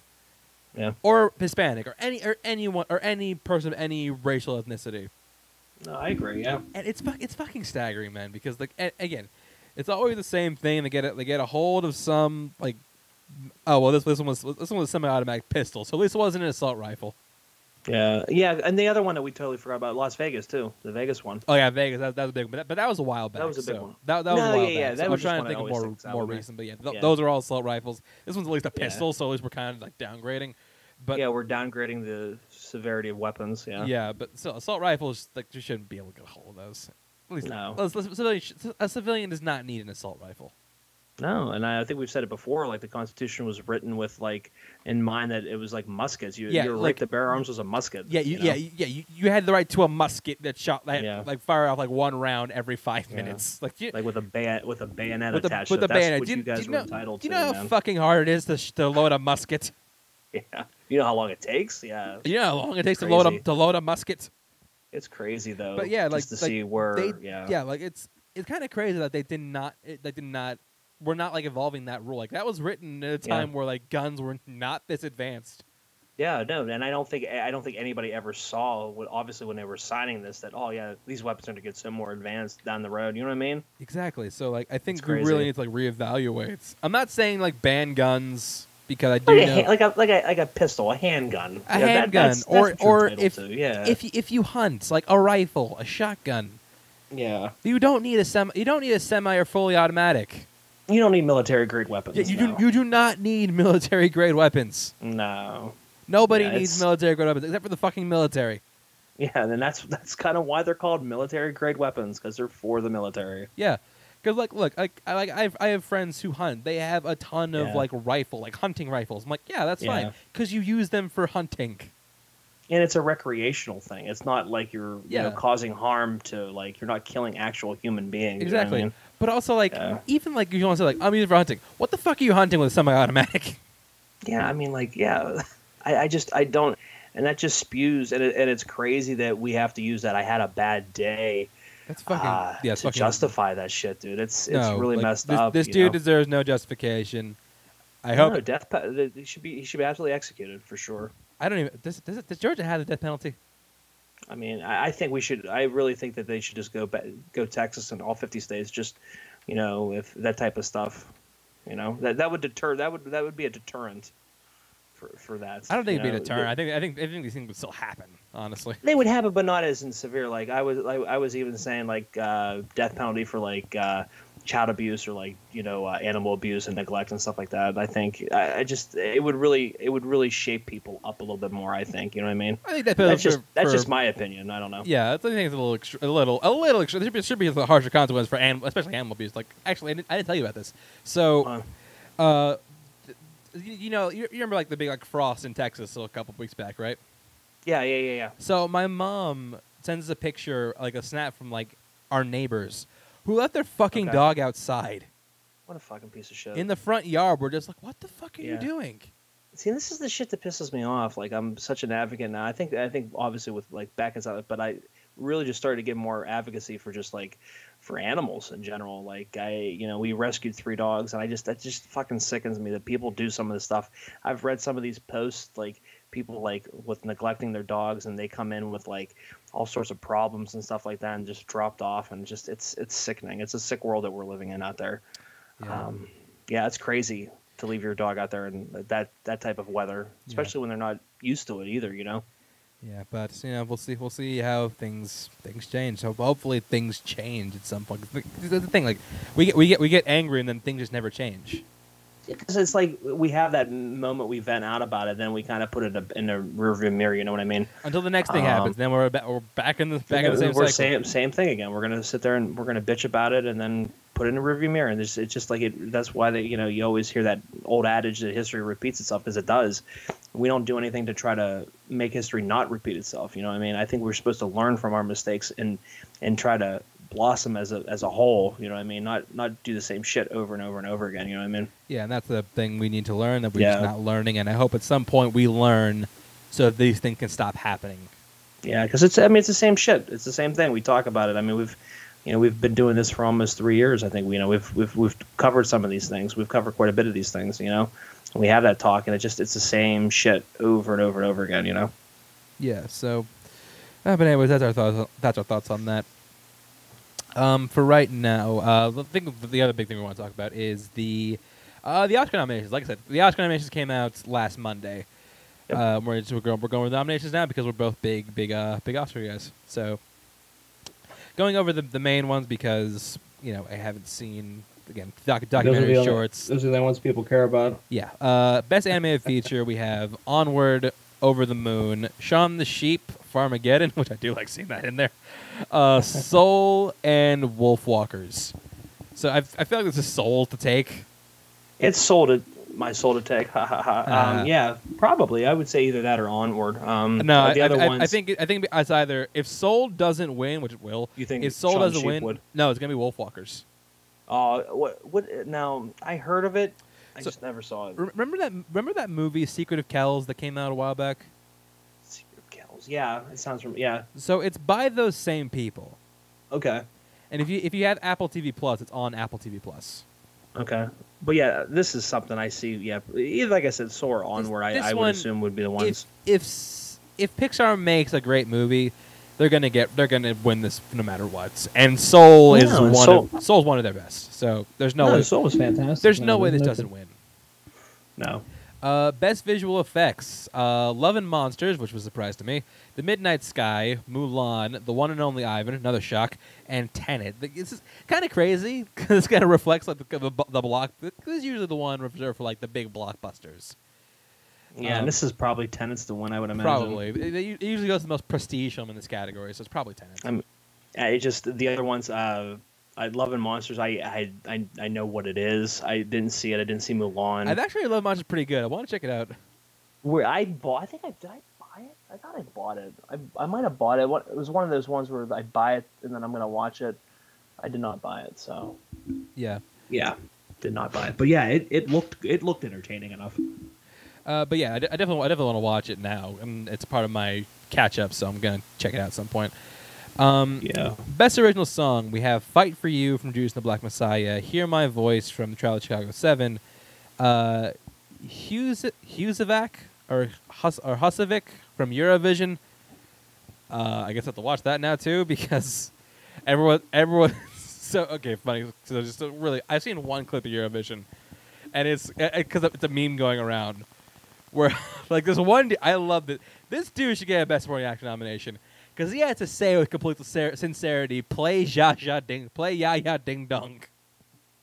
Which is apparently like the big song from that movie. Yeah. Um, but yeah, so uh, that's from Eurovision. Uh, Yo See, Yo See, or Seen from The Life Ahead, and Speak Now from One Night in Miami. Now, Speak Now is seen as the heavy favorite to win this. Okay. Uh, and. This would, again, uh, Leslie Odom Junior also nominated again. Later, we'll get to it. Uh, again, Speak Now is also an excellent song. Like, I love that fucking song. I need to see that movie. Yeah, you need to watch, just watch the movie. And it's not, not the last one we're going to talk about right now. Best original yeah. score, this work is interesting. So we have Terrence Blanchard for The, the Five Bloods, uh, Trent Reznor, Atticus Ross for Mank, Emile Masseri for Minari, James Newton-Howard for News of the World, and Trent Reznor, Atticus Ross again with John Batiste for Soul. Now it's looking like Trent. It. It's looking like Trent Reznor, and Atticus Ross are going to beat Trent Reznor and Atticus Ross, but they're going to beat them with John Batiste because I feel like Soul is going to win this one too. I would say so. Yeah, it's probably. I mean, it's a your score. It's a musical movie, so I would I assume do, that. I do like seeing Emile Masseri re recognized because he wrote the score. He did the score for. Uh, The Last Black Man in San Francisco, which I okay. fucking love. You're a big fan, yeah. I, yeah. And that score is incredible. I definitely want to see Minari. That's definitely one that's definitely on there. Also, big shock. Uh, Tenet, not here. Tenet yeah. did not get a Best Original uh, Score nomination, which is crazy because I thought that was yeah, I thought it was definitely going to get locked, but I guess not. Well, yeah, because usually, especially usually because of uh, Nolan stuff usually gets nominated. But it also didn't get nominated Best Sound either, which thank fucking Christ because the sound design of that film was fucking awful. um, yeah, so moving on to uh, let's move on to production design. Interesting. So production design, we had The Father, Ma Rainey's Black Bottom, Mank, News of the World, and Tenet. I think those are all really solid nominees. Costume design, you have Emma, Ma Rainey's Black Bottom, Mank, Mulan, and Pinocchio. Mulan's getting a lot of love here. Like it's kind of strange. Uh, yeah, it's really, really strange. Cinematography, you got Judas and the Black Messiah, Mank, News of the World, Nomadland, Trial of Chicago seven, which is, that's a weird nomination at the bottom. Random, yeah. I probably, I probably, I think this one goes probably goes to Nomadland or Mank. I would say either or, yeah. Um, best adapted screenplay, you have Borat, subsequent movie film, which is crazy. It's even getting anything. It's really crazy. It's really uh, crazy. The Father, Nomadland, One Night in Miami. Which, by the way, I did not know that Kent Powers, who wrote the play for One Night in Miami and the screenplay for One Night in Miami, also wrote and co-directed Soul. Yeah, wow. He's having wow, a great really. year. Yeah. Uh, yeah, The Father, One Night in Miami, and The White Tiger, which I hadn't, I'd heard of. It's an uh, uh, Indian movie on Netflix, which I, I hadn't seen, but I guess I gotta watch now. Uh, the Father of Anthony Hopkins, right? Yeah, I imagine The Father. Oh, ooh, Nomad Nomadland might take this actually, because I didn't, I didn't realize yeah. that was adapted. I'm surprised there was no love for Land. I don't, I don't know if that qual did that qualify for this year. I don't, I, know, I don't know if it qualified. Didn't it? When I'm, did it have to come out? I'm not sure, but I, I don't know if Land qualified for this. Okay, because it seemed like a movie that would be like loved by the by the Oscars. You know what I mean? Yeah, because I know they pushed back the eligibility date. Okay, and that's why I thought it for hold sure on. Had it. When, when did Land come out? Let me look. Hold on. IMDb in it right now. It came out. Dun, dun, dun, dun, dun, dun, dun. February, really, uh, February twelfth. February. So it came so out like... Cutoff? No, it came out like right before the cutoff. Okay, so yeah, I, I figured that would have been just a... Just because, I mean, I thought it was like an Oscar baity type film. Probably also just not enough time to get to mount a good campaign for it. People to talk about it, yeah. Exactly. Uh, best adapted screenplay nominees are Oh, sorry. We, our best original screenplay nominees are Judas and the Black Messiah, Minari, Promising Young Woman, Sound of Metal, and Trial of Chicago seven. This is actually a pretty even field. I don't know who walked away with this one. No, because it's, I mean, a lot of heavy hitters are. Yeah. So. Original screenplay. Whew, I could see Minari getting it. I could see, yeah, you can see a lot of these ones getting it. Uh, best supporting actress, uh, we have Marina Maria Bakalova for Borat's subsequent movie film. Which I again, I'm so I'm so completely. Uh, I'm more, I'm more confused by this one, Glenn Close for Hillbilly Elegy, which, which which I heard like was like really bad, but it looked good. She's also nominated for the Razzie, which is almost a guarantee that she wins the Razzie. That's crazy because, like I said, when we watched when we saw this um, trailer, it looked like a really, really, really good film. Yeah, uh, Olivia Colman for The Father, Amanda Seyfried for Mank, and Yeon Yeojung, you or Yoo Young. Young, uh, you, yeah, yeah, for uh, Minari. Uh, it's kind of it'd be funny if Olivia Colman beats out Glenn Close again. Dude, yeah, I'd be like, yeah, repeat because what that was the year the what was it, The Good Wife, and she won for favorite, right? The wife, yeah, just the or wife. the wife, not not the Good Wife though. Sorry. Yeah. Um, Amanda Seyfried, is this her first nomination? This is her first nomination. Good. Which good for her. I mean, I've I've liked her for a, yeah. for a while. I think she's been a really good no, actress. I've always, I'm glad I've always see, liked her. I yeah. haven't seen Mank, but I'm glad to see her get some recognition. And I'm I want to see it because yeah. Uh, best supporting Ooh. actor. This is where things get confusing as fuck. So, best supporting actor nominees are Sacha Baron Cohen for Trial of Chicago seven. This is his second nomination for the night. Daniel Kaluuya for Judas and the Black Messiah. Leslie Odom Junior for One Night in Miami. Paul Raci for Sound of Metal. And Lakeith Stanfield for Judas and the Black Messiah. That's a nomination we all saw where all like. Huh? Yeah. Because he is definitely the lead of that movie. He's absolutely the lead in the film. Like, Kaluuya is definitely a supporting. Like, he's the lead of that movie. W B campaigned him as the lead of that movie. But then, like... Which I which I finally saw. But then the Academy was like, ah, fuck it, throw him in supporting. Yeah, that's completely crazy that they didn't try to throw him in the... It's kind of crazy. It's also crazy because, like, do, does this mean Lakeith and... Daniel kind of cannibalize each other. They basically like cancel each other out. Like could like because right now was before Lakeith was here it was looking like Kaluuya was going to win. Now that Lakeith is here, do they cancel each other out and does Leslie Odom Junior take it? I don't know though because we're looking at a best supporting. Oh man, I don't know. I don't know what you do. Now, granted, I think Lakeith Stanfield is one of the best actors working right now. So I'm so happy that he finally got an Oscar nomination.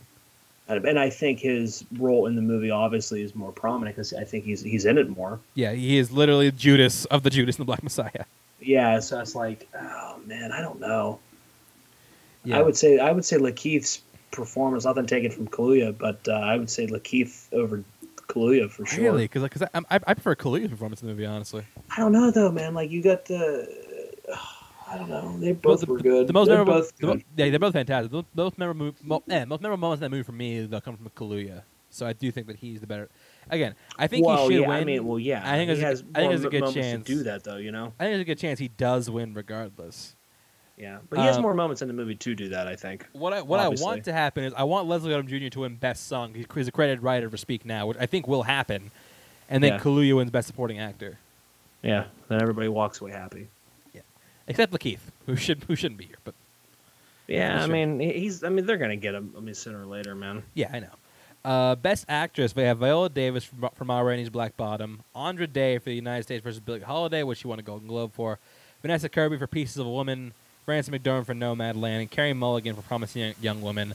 I was willing to bet money that Rosamund Pike was gonna be here for I Care a Lot, which I'm fucking shocked. She was phenomenal in that movie. I thought her winning the Golden Globe would have like locked her for a spot, but I guess not. She, she's phenomenal in that movie. I yeah. Um, but yeah, I, I think this see, is a can, good. Can we see McDormand win the third? Possibly. She she should. She she's she's fantastic in Nomadland. She's fantastic. She's I, she, she's really good at it. If she didn't win for Three Billboards, she I I think she's a guarantee win for this. I don't. Yeah. I, I still would, think I, she's the odds-on favorite to win this one. I wouldn't mind seeing. I think Kirby was good. Pieces of a Woman. I really like Carey Mulligan though, in Promising Young Woman. Yeah, I, I would love I to see Carey. I would love to see Carey Mulligan take it, honestly. I would too. I need to watch Ma Rainey's Black Bottom, um, and I need to watch the U S versus Billie Holiday, both on the list. Uh, yeah. There's a lot of work I need to do here before next month. Yeah, we're, we're, both, we're both putting in a lot of work before April, yeah, so. before April twenty-fifth, so we have time. We, we're going to do it. Yeah, we have like over, yeah, we have a month, so we're good. Uh, best Actor, Riz Ahmed for Sound of Metal, Chadwick Boseman for Ma Rainey's Black Bottom, uh, Anthony Hopkins for The Father, Gary Oldman for Mank, and Steven Yeun for Minari. First of all, first of all, the big round of applause for Steven Yeun. Yeah, I mean, we're really starting to get diversified here in these categories, I really think. Yeah. Which is good. I think Parasite winning last year really helped kind of open that, al- the floodgates up a little bit more for but that. But it's also like great. It's also cool to see Steven Yeun here because like just, it's kind of it's just insane to think that a dude who was like us like a third or like a, a fourth or fifth build character in Walking Dead. Yeah. Who's now an Oscar nominee. Yeah, crazy. Uh, but regardless, it doesn't matter because Chadwick Boseman gonna take this no matter what. Yeah, you think? Yeah, uh, I, I think there's there is no chance he loses this. Uh, Riz Ahmed, I, I thought was good in The Sound of Metal. I need to, I want to rewatch that one too. Um, the Hopkins always sneaks in there, man. Always sneaks in there. Yeah. Um, they love them. They love them Hopkins. They love them some the old timers, man. They love some Tony Hop. He, he's he's Tony Hop. Yeah. He is, and then you got Gary Oldman sneaking his way in there. I'm, I really want to see Fincher's Mank.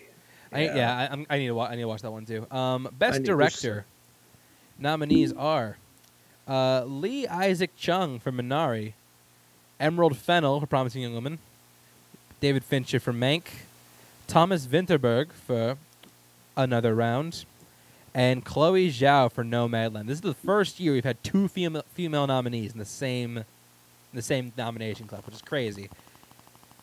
I feel like yeah. Chloe Zhao walks away with this one. I think so. I feel like there's more. I feel like there's the buzz around it. I think is just and I, no, mainly it's such a tranquil movie, man. I think we, you know, we talked about this. It's just uh, I don't know, just one of those beautifully well shot films. Which, but like, how fucking pissed would everybody be if the one who walks away with this is David Fincher?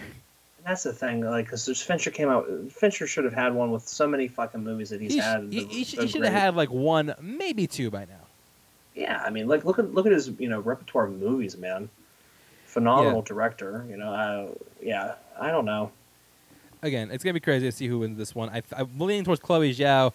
If Fincher I wins, so. they might cause a it might cause a riot. But and Best Picture nominees are The Father, Judas and the Black Messiah, which makes Ryan Coogler an Oscar nominee now. Mank, yep. Minari, Nomadland, Promising Young Woman, Sound of Metal, and Trial of the Chicago Seven. Can we put two more movies in there? I hate when they do this shit. I, why do you even have ten spots? Because you never utilize. You the never ten use spots. all the. Just, just cut back. Look, if you just said like, "Hey, we're cutting back to eight from now on," we'll be like, "Okay, fine." Yeah, yeah I mean, when it was five, it's five. Like that's what you and get. When it's five, it's you know? five. But like now, it's like sometimes it's sometimes it's, it's ten, sometimes it's eight, seven, it's, it's yeah, seven, nine, it's like nine, just, just like ten. Just, just, just do ten. If you have ten spots. Use all your ten spots, or just don't have them. Yeah, who gives a shit? Like, even if you know the movie's not going to win Best Picture, put it in there. Exactly. Diversify that list, man. You could put two movies in there that would really appease a lot of people. But yeah, honestly, I feel like Chloe Zhao could clean up tonight with Nomadland. Oh man, that's a real. Uh, but this Minari, I really, really, really, really want to see. That's like like my my top one. I think I want to watch first. I think I think me too, honestly. Yeah, because I've heard so much about it, and I just A twenty-four, and I just love, I just love what they do. Yeah. Um, uh, Promising Young Woman, I really, really love. Uh, Judas and the Black Messiah was a really fantastic film too. Uh, Trial of Chicago Seven, I need to watch. Sound of Metal was good. I don't think it's Best Picture. I think we could cancel that one out. Yeah. Mank, I didn't see, and uh, Trial of Chicago Seven, I didn't see it. But Nomadland was a fantastic film. I could see that winning. The Father, I don't think would have a shot. I do need to. I really want to watch that one too, though. It's play, It's playing near me now, so I can go check it out. But is it? Yeah. It's like uh, I can't take it because it sucks. Because like all the independent theaters and the sh- theaters that show them, like even in Pittsburgh, are closed. So. Yeah, but, but Minari know. came up here though, so I definitely want to watch that. Yeah. All right, so that's gonna that's gonna do it for us uh, for our Notorious News and for Miss and for um and for uh. the Oscar talk, which means we now move on to the main event, the movie of the week, The Hunger Games. Russell, say it with me. Mock. Yeah. Ing. Ing. Yeah. J. J. Yeah. yeah. Part won. Yeah, yeah. Okay, so yeah, uh, like we said, uh, after the, the second Hunger Game was a massive success, uh, both yeah. critically and commercially. I think that it did outgross the first one, right? Yeah, it definitely outgrows the first one, and then we're we're backtracking here in the box office for part two, part one of the Mockingjay. Well, yeah, well, we'll talk about why later, but yeah. Uh, yeah. So yeah, the second one was a massive critical com- and commercial hit, outperformed the first one. So they decided to keep Francis Lawrence on, Francis Lawrence on for the next one. Yeah, it only makes sense. I mean, you have a critically, it makes sense. You feel like you have it. a winning combination, so you want to stick with what you want to stick with what you think works. Mm-hmm. After watching this movie, maybe that wasn't the best idea.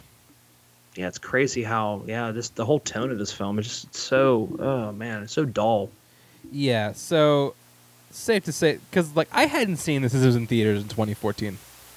I don't remember seeing it. Like I told you before we were shooting this, I don't remember anything about this. So I'm pretty sure I did not see this in theaters, which which would be weird. I would go see Mockingjay Part Two, but I still remember the thing about the the white roses though. So I, I had to have seen Part Two. I would assume then.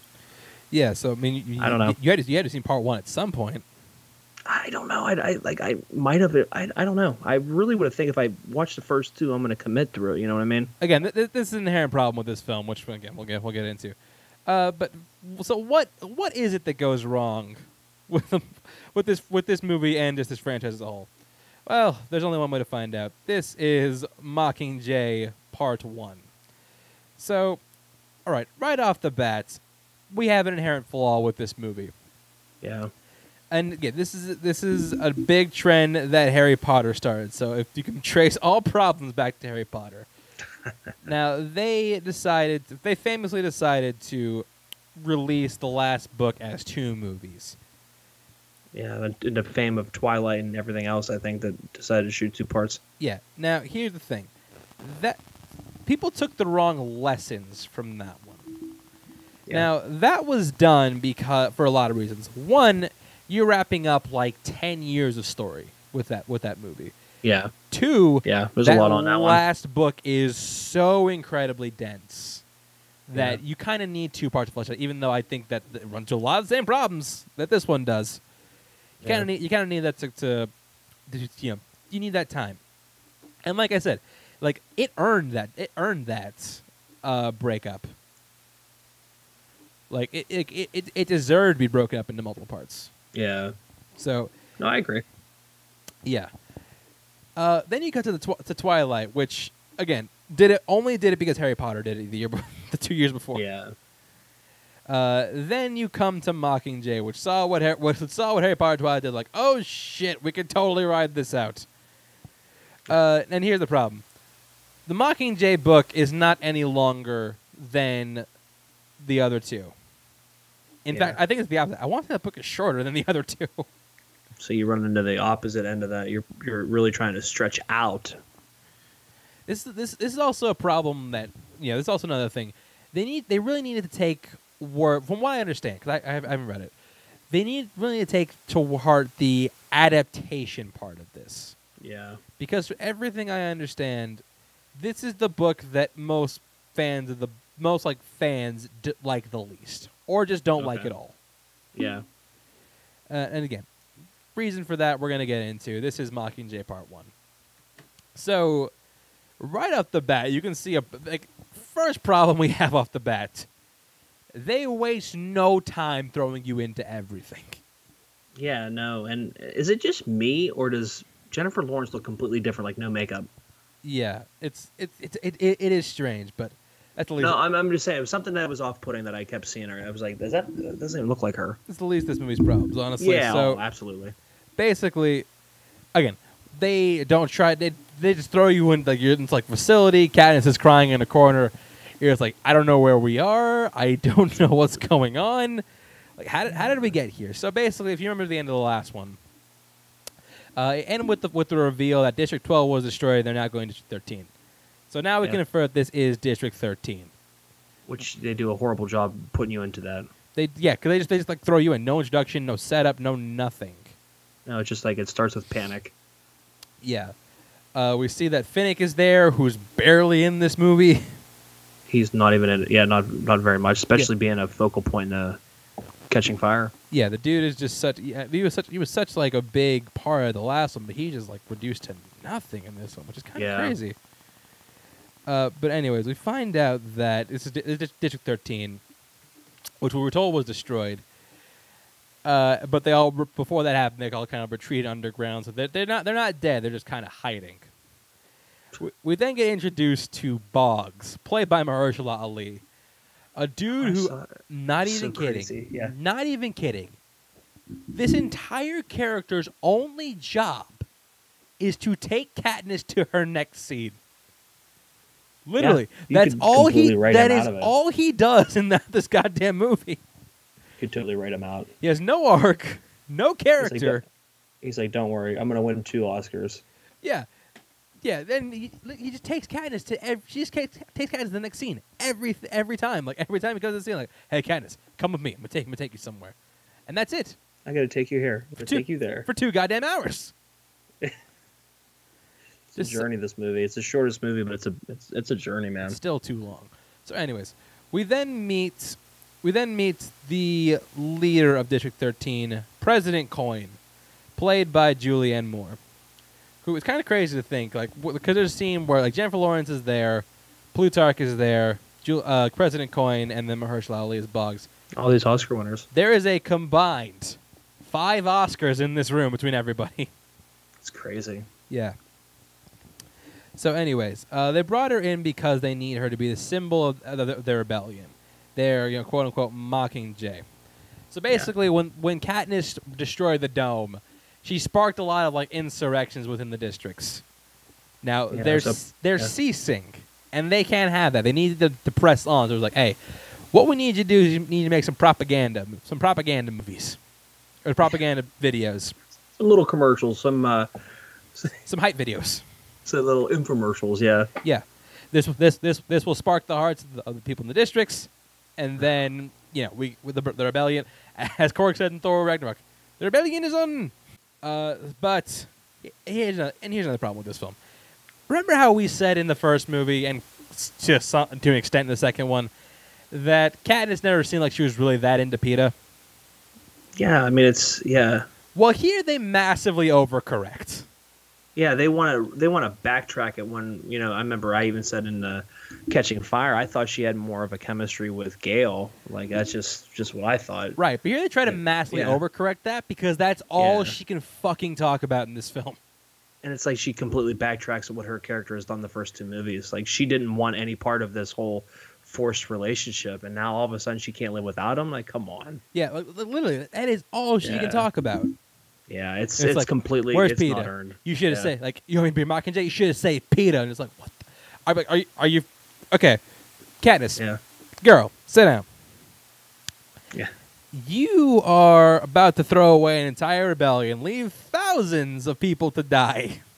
Yeah, for what exactly? Yeah, somebody that you didn't even want to get fixed up with, that you didn't even like the idea of being with. Like it's it's it makes it's nonsensical. It really is. It is. I mean, it really does go against what the first two movies kind of set up. I mean, yeah, she has a little bit of feelings for him, but not as strong as like this movie's trying to convey you the thing that she has. Yeah. So she's yeah. So she says, uh, "No, I'm not doing this." Now she only agrees for a few reasons. One, uh, she goes to District twelve to see the aftermath of it, uh, which yeah. looks very much like the like the set of Terminator two. Yeah. Absolutely. Yeah. Uh, and two, uh, she sees that the the Capitol is back at it with their own propaganda, but now they're using PETA, to which everyone else in, in, in District thirteen is like, uh, what the fuck, dude? Yeah, it's like, uh, yeah. Oh, by the way, something I don't, I don't know if you noticed this while watching the movie. Uh, did you notice that for some reason everything in District twelve was destroyed except Katniss's house? That's the thing I didn't understand. I'm like, it, yeah, I, it's it's perfectly left standing. I do I'm not like, understand that. Wait, how, yeah, like and every, like Peter's house, like right across the street, gone. It's like everything's demolished but her house. I'm like, wait a minute, did we do this deliberately to set this up? Like, it doesn't make any sense. Yeah, but oh, it also, no, I and, totally noticed. And thank Christ the fucking cat survived. Oh my god, this is yeah. a big deal here in this movie. Cat's also super overweight too. So what the fuck's he been eating? Yeah, he's yeah, and that's the other thing. What, yeah, everybody else is starving, but the cat's not. Come on. Yeah. I mean, well, nobody else is starving. That's that's kind of another big problem with this. We're told they're starving, but we never see them starving. Well, that's why, I, yeah, that's what I was trying to say. But anyways, one of.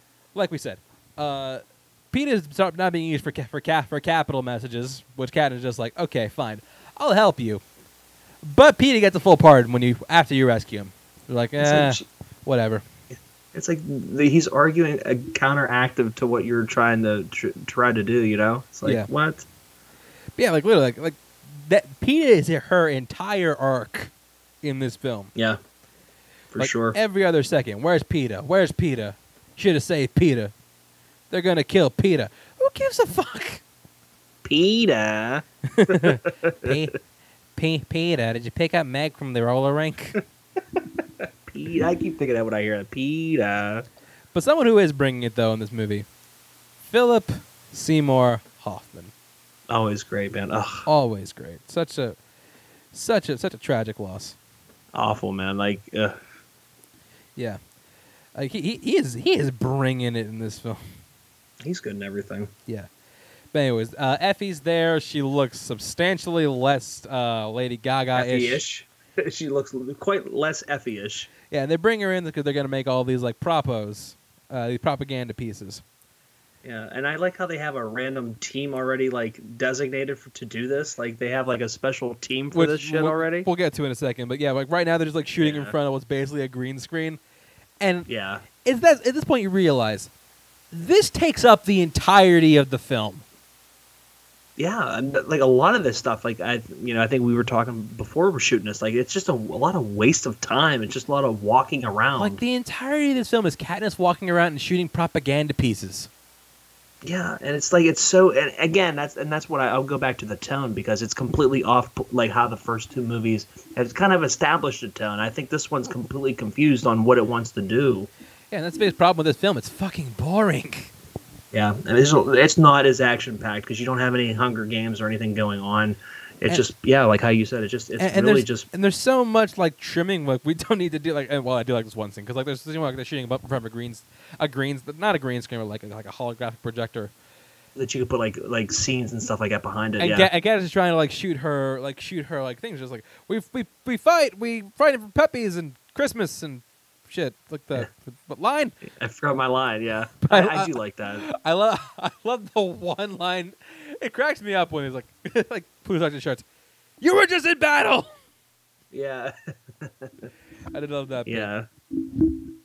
But anyways, like, yeah, this shit, this shit ain't working. We gotta try something else. So what they do is they send her to District Eight, another place that kind of got fucked over by the by the Capitol. Yeah. Uh, they go to this they, hospital, they and then. Here's where shit kind of gets fucked. Like before, well, before that, they are introduced to like the the the filmmaking crew, as you said. Like I said, like what? It's like what? Who? Sorry, what? Yeah, like what? Why are these people even needed? Like, wh- why do you even need to train directors in this world? Like, that's what I don't understand. It's like well, you you have a special group of people, and, again, and the dude from Idle Hands and Daredevil in, in there too that yeah, doesn't again, talk. Eldon Eldon Henson, who like he's like yeah, he doesn't talk. He's an Avox. Which is like, when you hear that, you're just like, they, they say like you're supposed to know what that is. Like, what the, fu- what the fuck is an Avox? So yeah. Avoxes are like, again, they're in the background of the other ones. Like, remember those dudes who are in the background with like their mouths covered up? Yeah. And like their faces covered up and shit? Those are yeah. Avoxes. They're basically people who are like like tortured and beaten by the Capitol to act as servants. Again, the, something that they don't tell. The thing they do is they cut yeah. out their tongues. Okay. Which again, something they... they don't explain very well. They don't explain it. Yeah, you're just supposed to be, oh, he's a mute. Oh, okay. Yeah. But anyways, so they go to the shooting and they see like this like hospital of like people who come and fucked up by these bombings. And yeah. then the district gets there because they, they know they're there. So the district shows up. Well, not the district. The Capitol shows up. Yeah. Which... And is this... Okay, now, this vibe here, did you get like a Call of Duty vibe? A little bit, yeah. Like you were playing like Call of Duty? That's the vibe I got from this, like... uh This uh, attack scene here, which this is where shit gets fucked, because the Capitol shows up in these like fucking gliders. Katniss and Gale go to shoot this thing down with an arrow. Come with an on. arrow. Come no, on. She hits the thing, and it fucking destroys it. and like oh, they're gonna they're gonna die by the hospital. We gotta destroy them. He she does that, but it yes. crashes near the hospital, doesn't it? it? No, it crashes in the hospital, not near it. Hospital, it crashes yeah. into oh, okay. it. I thought because I was like, well, that's counterproductive. Yeah, just like what? Like, did, did did you get did you get pointers from Superman on how to save civilians? Like, yeah, are you supposed to shoot that maybe a little bit prior to like waiting forever to do that? You know? Yeah, so, but but the the fuck the fucked up part thing is like, like they go over they go to the record. They're just like, the Capitol just bombed the hospital. Like, uh, no, they didn't. That was you. No. You shot those planes down. We saw that. Which I'm guessing. Okay, I'm like, I guess if no one saw it, but they had the footage. And it's like completely, and it's like completely in in in, in like a, fi a fire, a blaze of fire, and you hear Jennifer Lawrence go, "We gotta save them." It's like, no, you're not gonna be able to save these people. They're dead. Pretty sure they're dead. But also, like, I feel like this would work if they didn't have foot. Well, okay, first of all, they did the thing I I hate in movies, where like they have like footage from the, from the movie, like from the movie in the film, like like for like, for example, like they're watching the footage that we're watching as it was shot for the movie. Oh yeah, yeah, yeah, yeah. I hate when films do that because I just think it's, yeah. I think it's, I think it's lazy. Yeah. I think it's lazy. I think it's notable. I think it's uninspired. Yeah. But like, yeah, like the whole thing is like you're trying to frame this. You're trying to frame this thing that you caused. Like this is entirely your fault. And you're trying to pin it against the Capitol. Like this is what the Capitol does. Yeah. It's like you're yeah. basically trying to become your your own enemy. Yeah. Like, you you're basically being the Capitol, trying to take down the Capitol. It's just it's counterproductive. Yeah. Uh, we see that you know, th but you know it works. They make the, they make the propaganda piece, and they're sending out they're sending out to the districts. It works in one district, I guess, like the lump whatever the lumber district is. Like they see the Mockingjay yeah. carved into a tree, and it's like, go, and they all like climb up. Yeah, I'm like, like first off, how how do these people climb so well? Yeah, you climb really well. For, second of all, how can these fucking discount stormtroopers not hit you? Like, yeah, because it's not you're like you're literally just up in the air. Yeah, it's not like you're moving fast. It's not like, like you're like moving around the tree. You're moving straight you're up moving a tree. Straight up, and for some reason they can't hit these guys. Yeah, as soon as you hit the tree, oh, I can't, I can't see them. I don't know where they're at. Yeah, so shit's working. They're, they're trying to go around and make more of these prop up pieces, and this is where the film just starts to drag. It's just so boring. I think this is the most boring part of the film. Chance. It's like just they like they, they take they take time to like have like Jennifer Lawrence sing this song. Oh my Which God. It's, and then it, and, and then edit edited yeah. to say hope instead of rope. I'm like, oh my God, really? Infectiously catchy though, because I remember and I remember hearing like, wait a minute, it it, it actually it actually is. I, I remember why though, because they had like a trap like club remix that'll play on the radio when the movie was coming out. Are you serious? Yeah, and that's no, probably where I heard it look, from. When I heard that. Look it up. Like they had, I'll, I'll send you the link later, but they ha should have had a remix for this. Oh, I was like, I'm gonna wow, have to check it. Like this is. This this kind of it's kind of just flies against what you're trying to do. It is it is catchy. It is catchy. Uh, but anyway, so the they're they're, they're sending out these propos. It's working. They blow they blow up a dam. Uh, but then, you know, Pete is still on the air talking to to Stanley Tucci, who is significantly less fun in this movie than he is in the first two. He's like so like different. Even yeah, yeah even him. Like the, the the dude went from RuPaul to Barbara Walters. It's really fucking weird. Yeah, or like an Oprah, like just a, like real calm. Let's let's have a talk, you know. Yeah. So basically, and you got to get the sense that Pete is kind of kind of doing these things under duress because he sees the message. He's like, "Caddis, they're coming! Like, yeah, like, save yourself!" And like, you find like the, the district's gonna, the the capital's gonna bomb District thirteen again. Not sure how much damage you can do, but. Because I guess like her singing the song, they spliced it through to the Capitol, yeah. and he heard her voice and kind of like snapped out of whatever trance he was in. I guess exactly, which we'll get to, which we'll get to at the end yeah. of the movie. But so yeah, uh, they're, oh. they're coming to bomb, and they get there, and like nothing gets destroyed. Well, I mean, everything's already destroyed, but nothing gets like even like more pulverized. Yeah. Uh, what happens is they dive bomb a bunch of roses. Oh, and it was like, what the fuck is this? Oh, this for some reason means they're gonna kill Peta. Why? I mean, why don't you just like send a message, like send a hologram, like like yeah, like send, everybody else has been doing? Send a hologram, send a video message, yeah. do something. I mean, yeah, let's. I hear. There used to be someone to tell you, a Peter is gone. Just have, go. just have Seal come in and sing your message. Hell yeah, man! Just yeah, you can cameo that shit, dude. Yeah. I'll, I'll, I'll, I'll, I'll, I'll pay Seal to tell me Peter's Josh Hodgins is going to die. Hell yeah. I think that'd be much more entertaining than the way they do it here. Anyway, so apparently that's, for some reason that means Peter's going to die. But here's the, here's the good here's the good news though. Because of the bombing of the of the dam, it means the district has or the capital has lost power. Which what? means now is a gr I, yeah, I guess all their power went through this one location. No, so there's no gone. backup generator to this huge thing that it, like supplies their electricity. This entire goddamn city has no backups.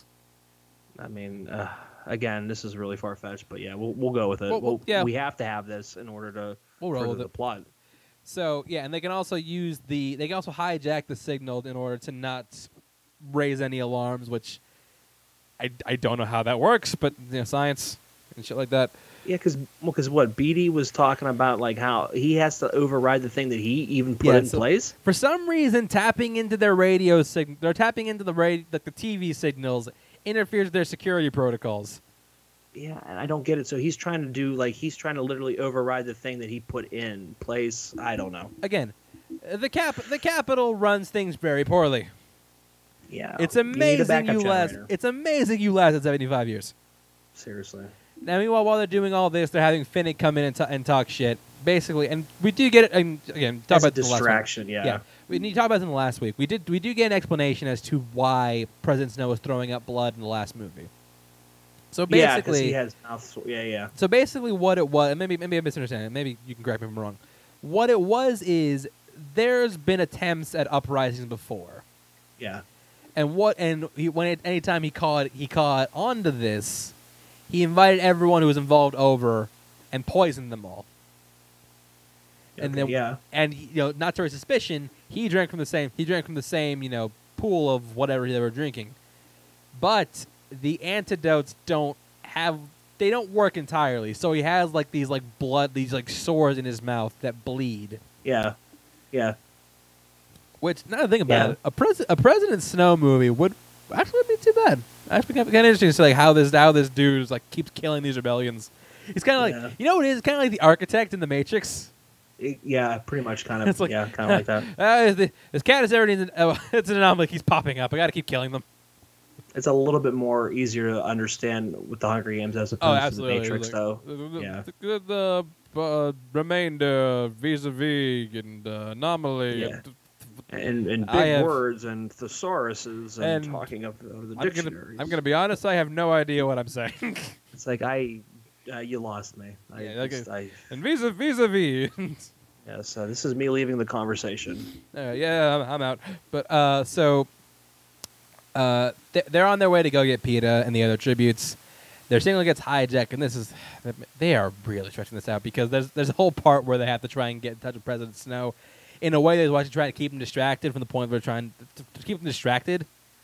And it's amazing that Finnick can like keep talking and like keep adding shit. You yeah. know what I mean? Like you think you would run out of stuff if you're talking that long. You no, know what I mean? Like, like, keep it all long. We're gonna go to President Snow's dating history, his tax returns. Yeah. Yeah, his uh, his Twitter handle, his, his twi Instagram handle, his, twi his Twitter, yeah. his letterbox, how much he's worth. But his, like, man, his, his the net fucking, income last year. The fucking part where he was like, President Snow, President Snow, it's Katniss, President oh, yeah, Snow. It's just like, yeah, it's like hey, it's almost like another Armageddon President thing. Snow. I'm waiting for her to put her hand up on the screen. The whole time just like, shut up. Yeah, this is just Again. like I said. It's just, just a lot of like the edits and a lot of dead time in this. The edits in this film are very clear and very obvious, but they're not taking them. No. Uh, but yeah, it's, uh, Donald Sutherland makes his contractually obligated obligated appearance. Where it's like, oh hey, Miss Everdeen, I see, I see you're trying to start a revolution. I say you didn't want a war, but you lied. Oh by the way, I knew. Oh by the way, I knew your friends were here the whole time. Toodles. Yeah. Jennifer Lawrence does, does her one scene of acting in this entire movie, but. Yeah. When you think all hope is lost, when you think that they have, this entire mission has been for nothing, they get back to District thirteen, where it's what? like, yeah, you know, we flew out, no problem. Uh, it's almost like, uh, you know, it's almost like they just let us leave.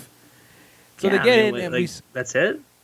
Yeah, so we get in, we see the other tributes have been rescued: Joanna, Annie, which is like Finnick's girlfriend, and yeah, PETA, Joanna, Annie, and PETA, who finally. After three movies, looks hungry. he looks like he got the shit beat out of him and he's starving. He look, yeah, it looks like he got the shit kicked out of him. Looks like he's yeah. anemic. It's a couple shiners. He's uh, yeah, he in you, bad you fit shape. The bill. You're hungry, buddy. He is in bad shape. Have some bread. Have, some somebody give that kid a sandwich. uh, but anyway, so what happens is, the Katniss goes to see PETA. He takes one look at her. How bad? How fucking? Oh man! Then he they try to do horror movie on you, man. And then he just like, ha! What is that? Just like start to choke her out. He's like throwing his thumb in her, like fucking, like fucking, like where your in, like her Adam's apple would yeah. be. Well, obviously she doesn't have one, but where your Adam's apple would be. Like I'm like, yeah. what the fuck? Yeah, so it's like, it's just standing there like, give me your, give me your goddamn sneakers. Which so okay. I hate you. uh, Mer- She's going to turn into fucking Anakin. Mahershala Ali makes his only co- contribution to the plot of this film by knocking him out. Yeah. Uh, because. Then, yeah, so then we find out that PETA was basically tortured with Tracker Jacker venom. Yeah, and they call it, uh, like, hijacked. He, yeah. he was hijacked. They basically use it They basically use it to, like, alter his mental states, uh, kind of, like, amplify his fear, make him, like, really antsy, really paranoid. And they kind of manifest that into, like, hating Katniss. So, like, they basically kind of made him a sleeper cell, which is why they let him, which is why they let him leave. But the thing is, it's like it's crazy that this thing can do all that. You know what I mean? Like the the lack of explanation, I think, really leaves you kind of like, what? But you know again, what I mean, again, so many, so many logistical problems with this. First of all, yeah. okay, you let him leave. Which I get it. Having a sleeper cell in there, smart plot twist. Yeah, I mean because you know that he's he's going to yeah. like that's your that's your end to rid yourself of Katniss. I, I get that. Yeah. But is this really your best option? Yeah, because, like uh, this this yeah. looks sickly fucking this. First of all, the, the the fact that he can like push off, like fight off three people and keep chugging on Katniss. No, you, you look at this dude. This dude probably weighs like one hundred ten pounds soaking wet at this point in time. Yeah. So no, sure. and, and and yeah, like this, this like trying to send Steve Rogers pre Super Soldier Serum as an assassin. It's not gonna work. But you might as well just do it yourself. Like you, it, especially if you know that this this serum could like wear off if if you know, if you know, obviously like if struck in the back of the head or something like that, because clearly he's not gonna have that that that type of rage or whatever when he wakes up or whatever. I would assume. Yeah. Not to mention, like not to mention, like Joanna and Annie look fine. So like either. So why don't you either A, make them the assassin instead, or B, like double down, like make all of them sleeper cells? Yeah, because you wouldn't expect Joanna or Annie to, to have that. I think that would be a, a, a super twist because, I mean, PETA's I mean, kind of like your obvious choice. You know what I mean? Yeah, I mean, I get it. Could PETA be the one, the one to get closest to Katniss? But at the same time, like imagine if like Katniss walked in the room, and all three of them just like. Go. And she had no idea, though. She had no idea. Yeah, she would have no idea. That would make and more sense, right? I think that would make right? it a lot more. Well, especially, yeah, if you're President Snow and you know that you're willingly letting, you know, Gale and, and, and the other, you know, the film crew and everybody take take them willingly uh, like that. Again, capital. Clearly not very smart. No. Amazing they lasted, they lasted as long as they did. Crazy. Get yourself a backup generator. But, uh, so yeah, uh, PETA survives, and this just... This movie doesn't even really end. It kind of just stops. It, literally, it, it literally stupid way of ending a movie. Seriously, this this like, is how like a, like pre- a T V show would end. Honestly, because like President President yeah. Coyne has a rally, Katniss goes to look at PETA one last time, and then bump credits. It's over.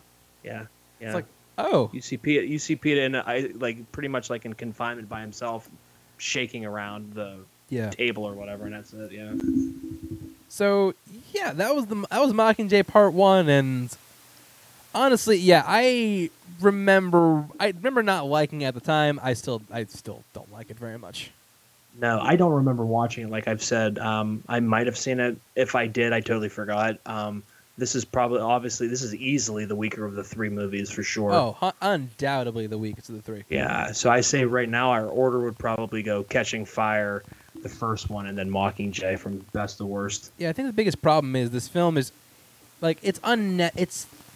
unnecessary because yeah. like it's it's so much setup, so much drag, so much just what like not so much is not doing anything. Yeah, it's a lot of dead time. I mean, it, it again. I, I'll go back to it. It's just the, the tone of it. I don't. I don't think it knows what it wants to do. Yeah. It just feels different. It doesn't feel like the first two movies right from the get go. Like throwing yeah. that whole sense of panic, and I think the whole movie's in complete disarray the whole entire time. Which is why. Which is why I'm saying like this. This would have been much better served as one movie. Like just you just scrap it out. Yeah. Just like it, yeah. It, it's too, it's too much. It's too much drag for this kind of source material. So you should just like yeah. Just, Just like take take your take your cuts, take the extra half hour, forty five minutes on the movie, make it two and a half, two forty five. Yeah, like, stretch it out. Yeah, you, you know like, what I, mean? I I would rather have like a nearly three hour Mockingjay than have whatever this is. Than whatever yeah, Mockingjay part one, part two as it is now.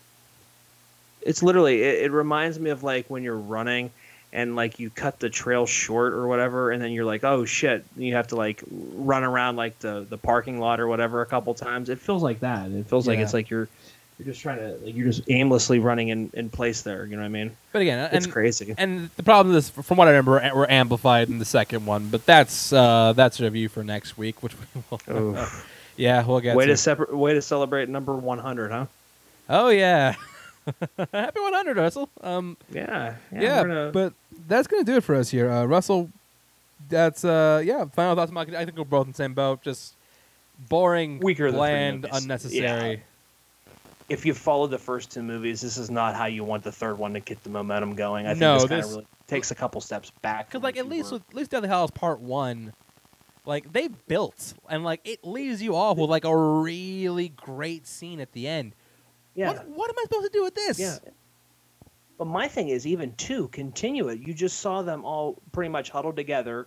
You you see them, you're Katniss, you see them all huddled together talking about how you're secretly going to plan a revolution or whatever, you know, Philip Seymour, Plutarch, and, and you see uh, Haymitch and, and what, uh, PETA, I think, at the end of that, that scene. Yeah. And, like, you have that lead up. Like, why not continue that from the third movie? Continue right where that left off and just go straight in, you know what I mean? You have, you know what I mean? You have to, especially if you're shooting two movies, you have the time to explore that a little bit more. I feel like we really rushed all this stuff. They really, it, they rushed it, and then all of a sudden they tried to really drag out more runtime. Yeah. No, literally, like they, they they they're walking for so long, they're like, oh shit, we got thirty minutes left. Just run, go.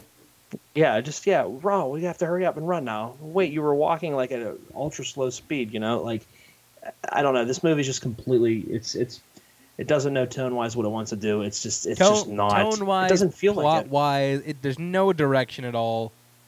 Too meandering. You're just forcing even more. Yeah. yeah. You're forcing Katniss with the relationship with PETA even more. Then why are you introducing scenes where she's kissing Gale then?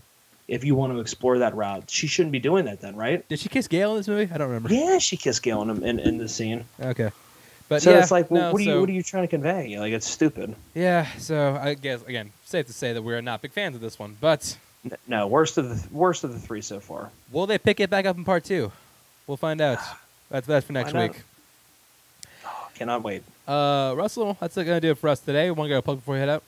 Yeah, The Tourist by Chance Facebook group. Go ahead and find us there. Uh, we won't have a poll up next week, obviously, because we're going to finish this baby out. And then uh, April will be putting up polls, so check us out there. And uh, you can also find us on YouTube. Same uh, title, Notorious by Chance. Uh, Chance has put a couple uh, live streams up where they've done a top five show, so you go ahead and get involved on that. And yeah. And hopefully we can start doing Falcon Winter Soldier this time. Week to week, yes, I which I need to watch. Please watch. So get, please watch yes, so we can stream I, tomorrow. I will. I'll try to watch it tomorrow. All right, uh, and yeah, you have my Twitter, Instagram, and Chance Wars underscore ninety one. Check out uh, the Schmodown where I compete. Uh, my match with Brendan Meyer just published recently. A great match, and a whole slate just got released. So uh, you know, a lot of uh, interesting matches coming up that I'm sure you're gonna love. Uh, and. Yeah, that's going to do it for us here on Toys by Chance. Thank you for listening, and we will con and we will conclude Movie March this year next week. Thank you for listening, and we will see you next time.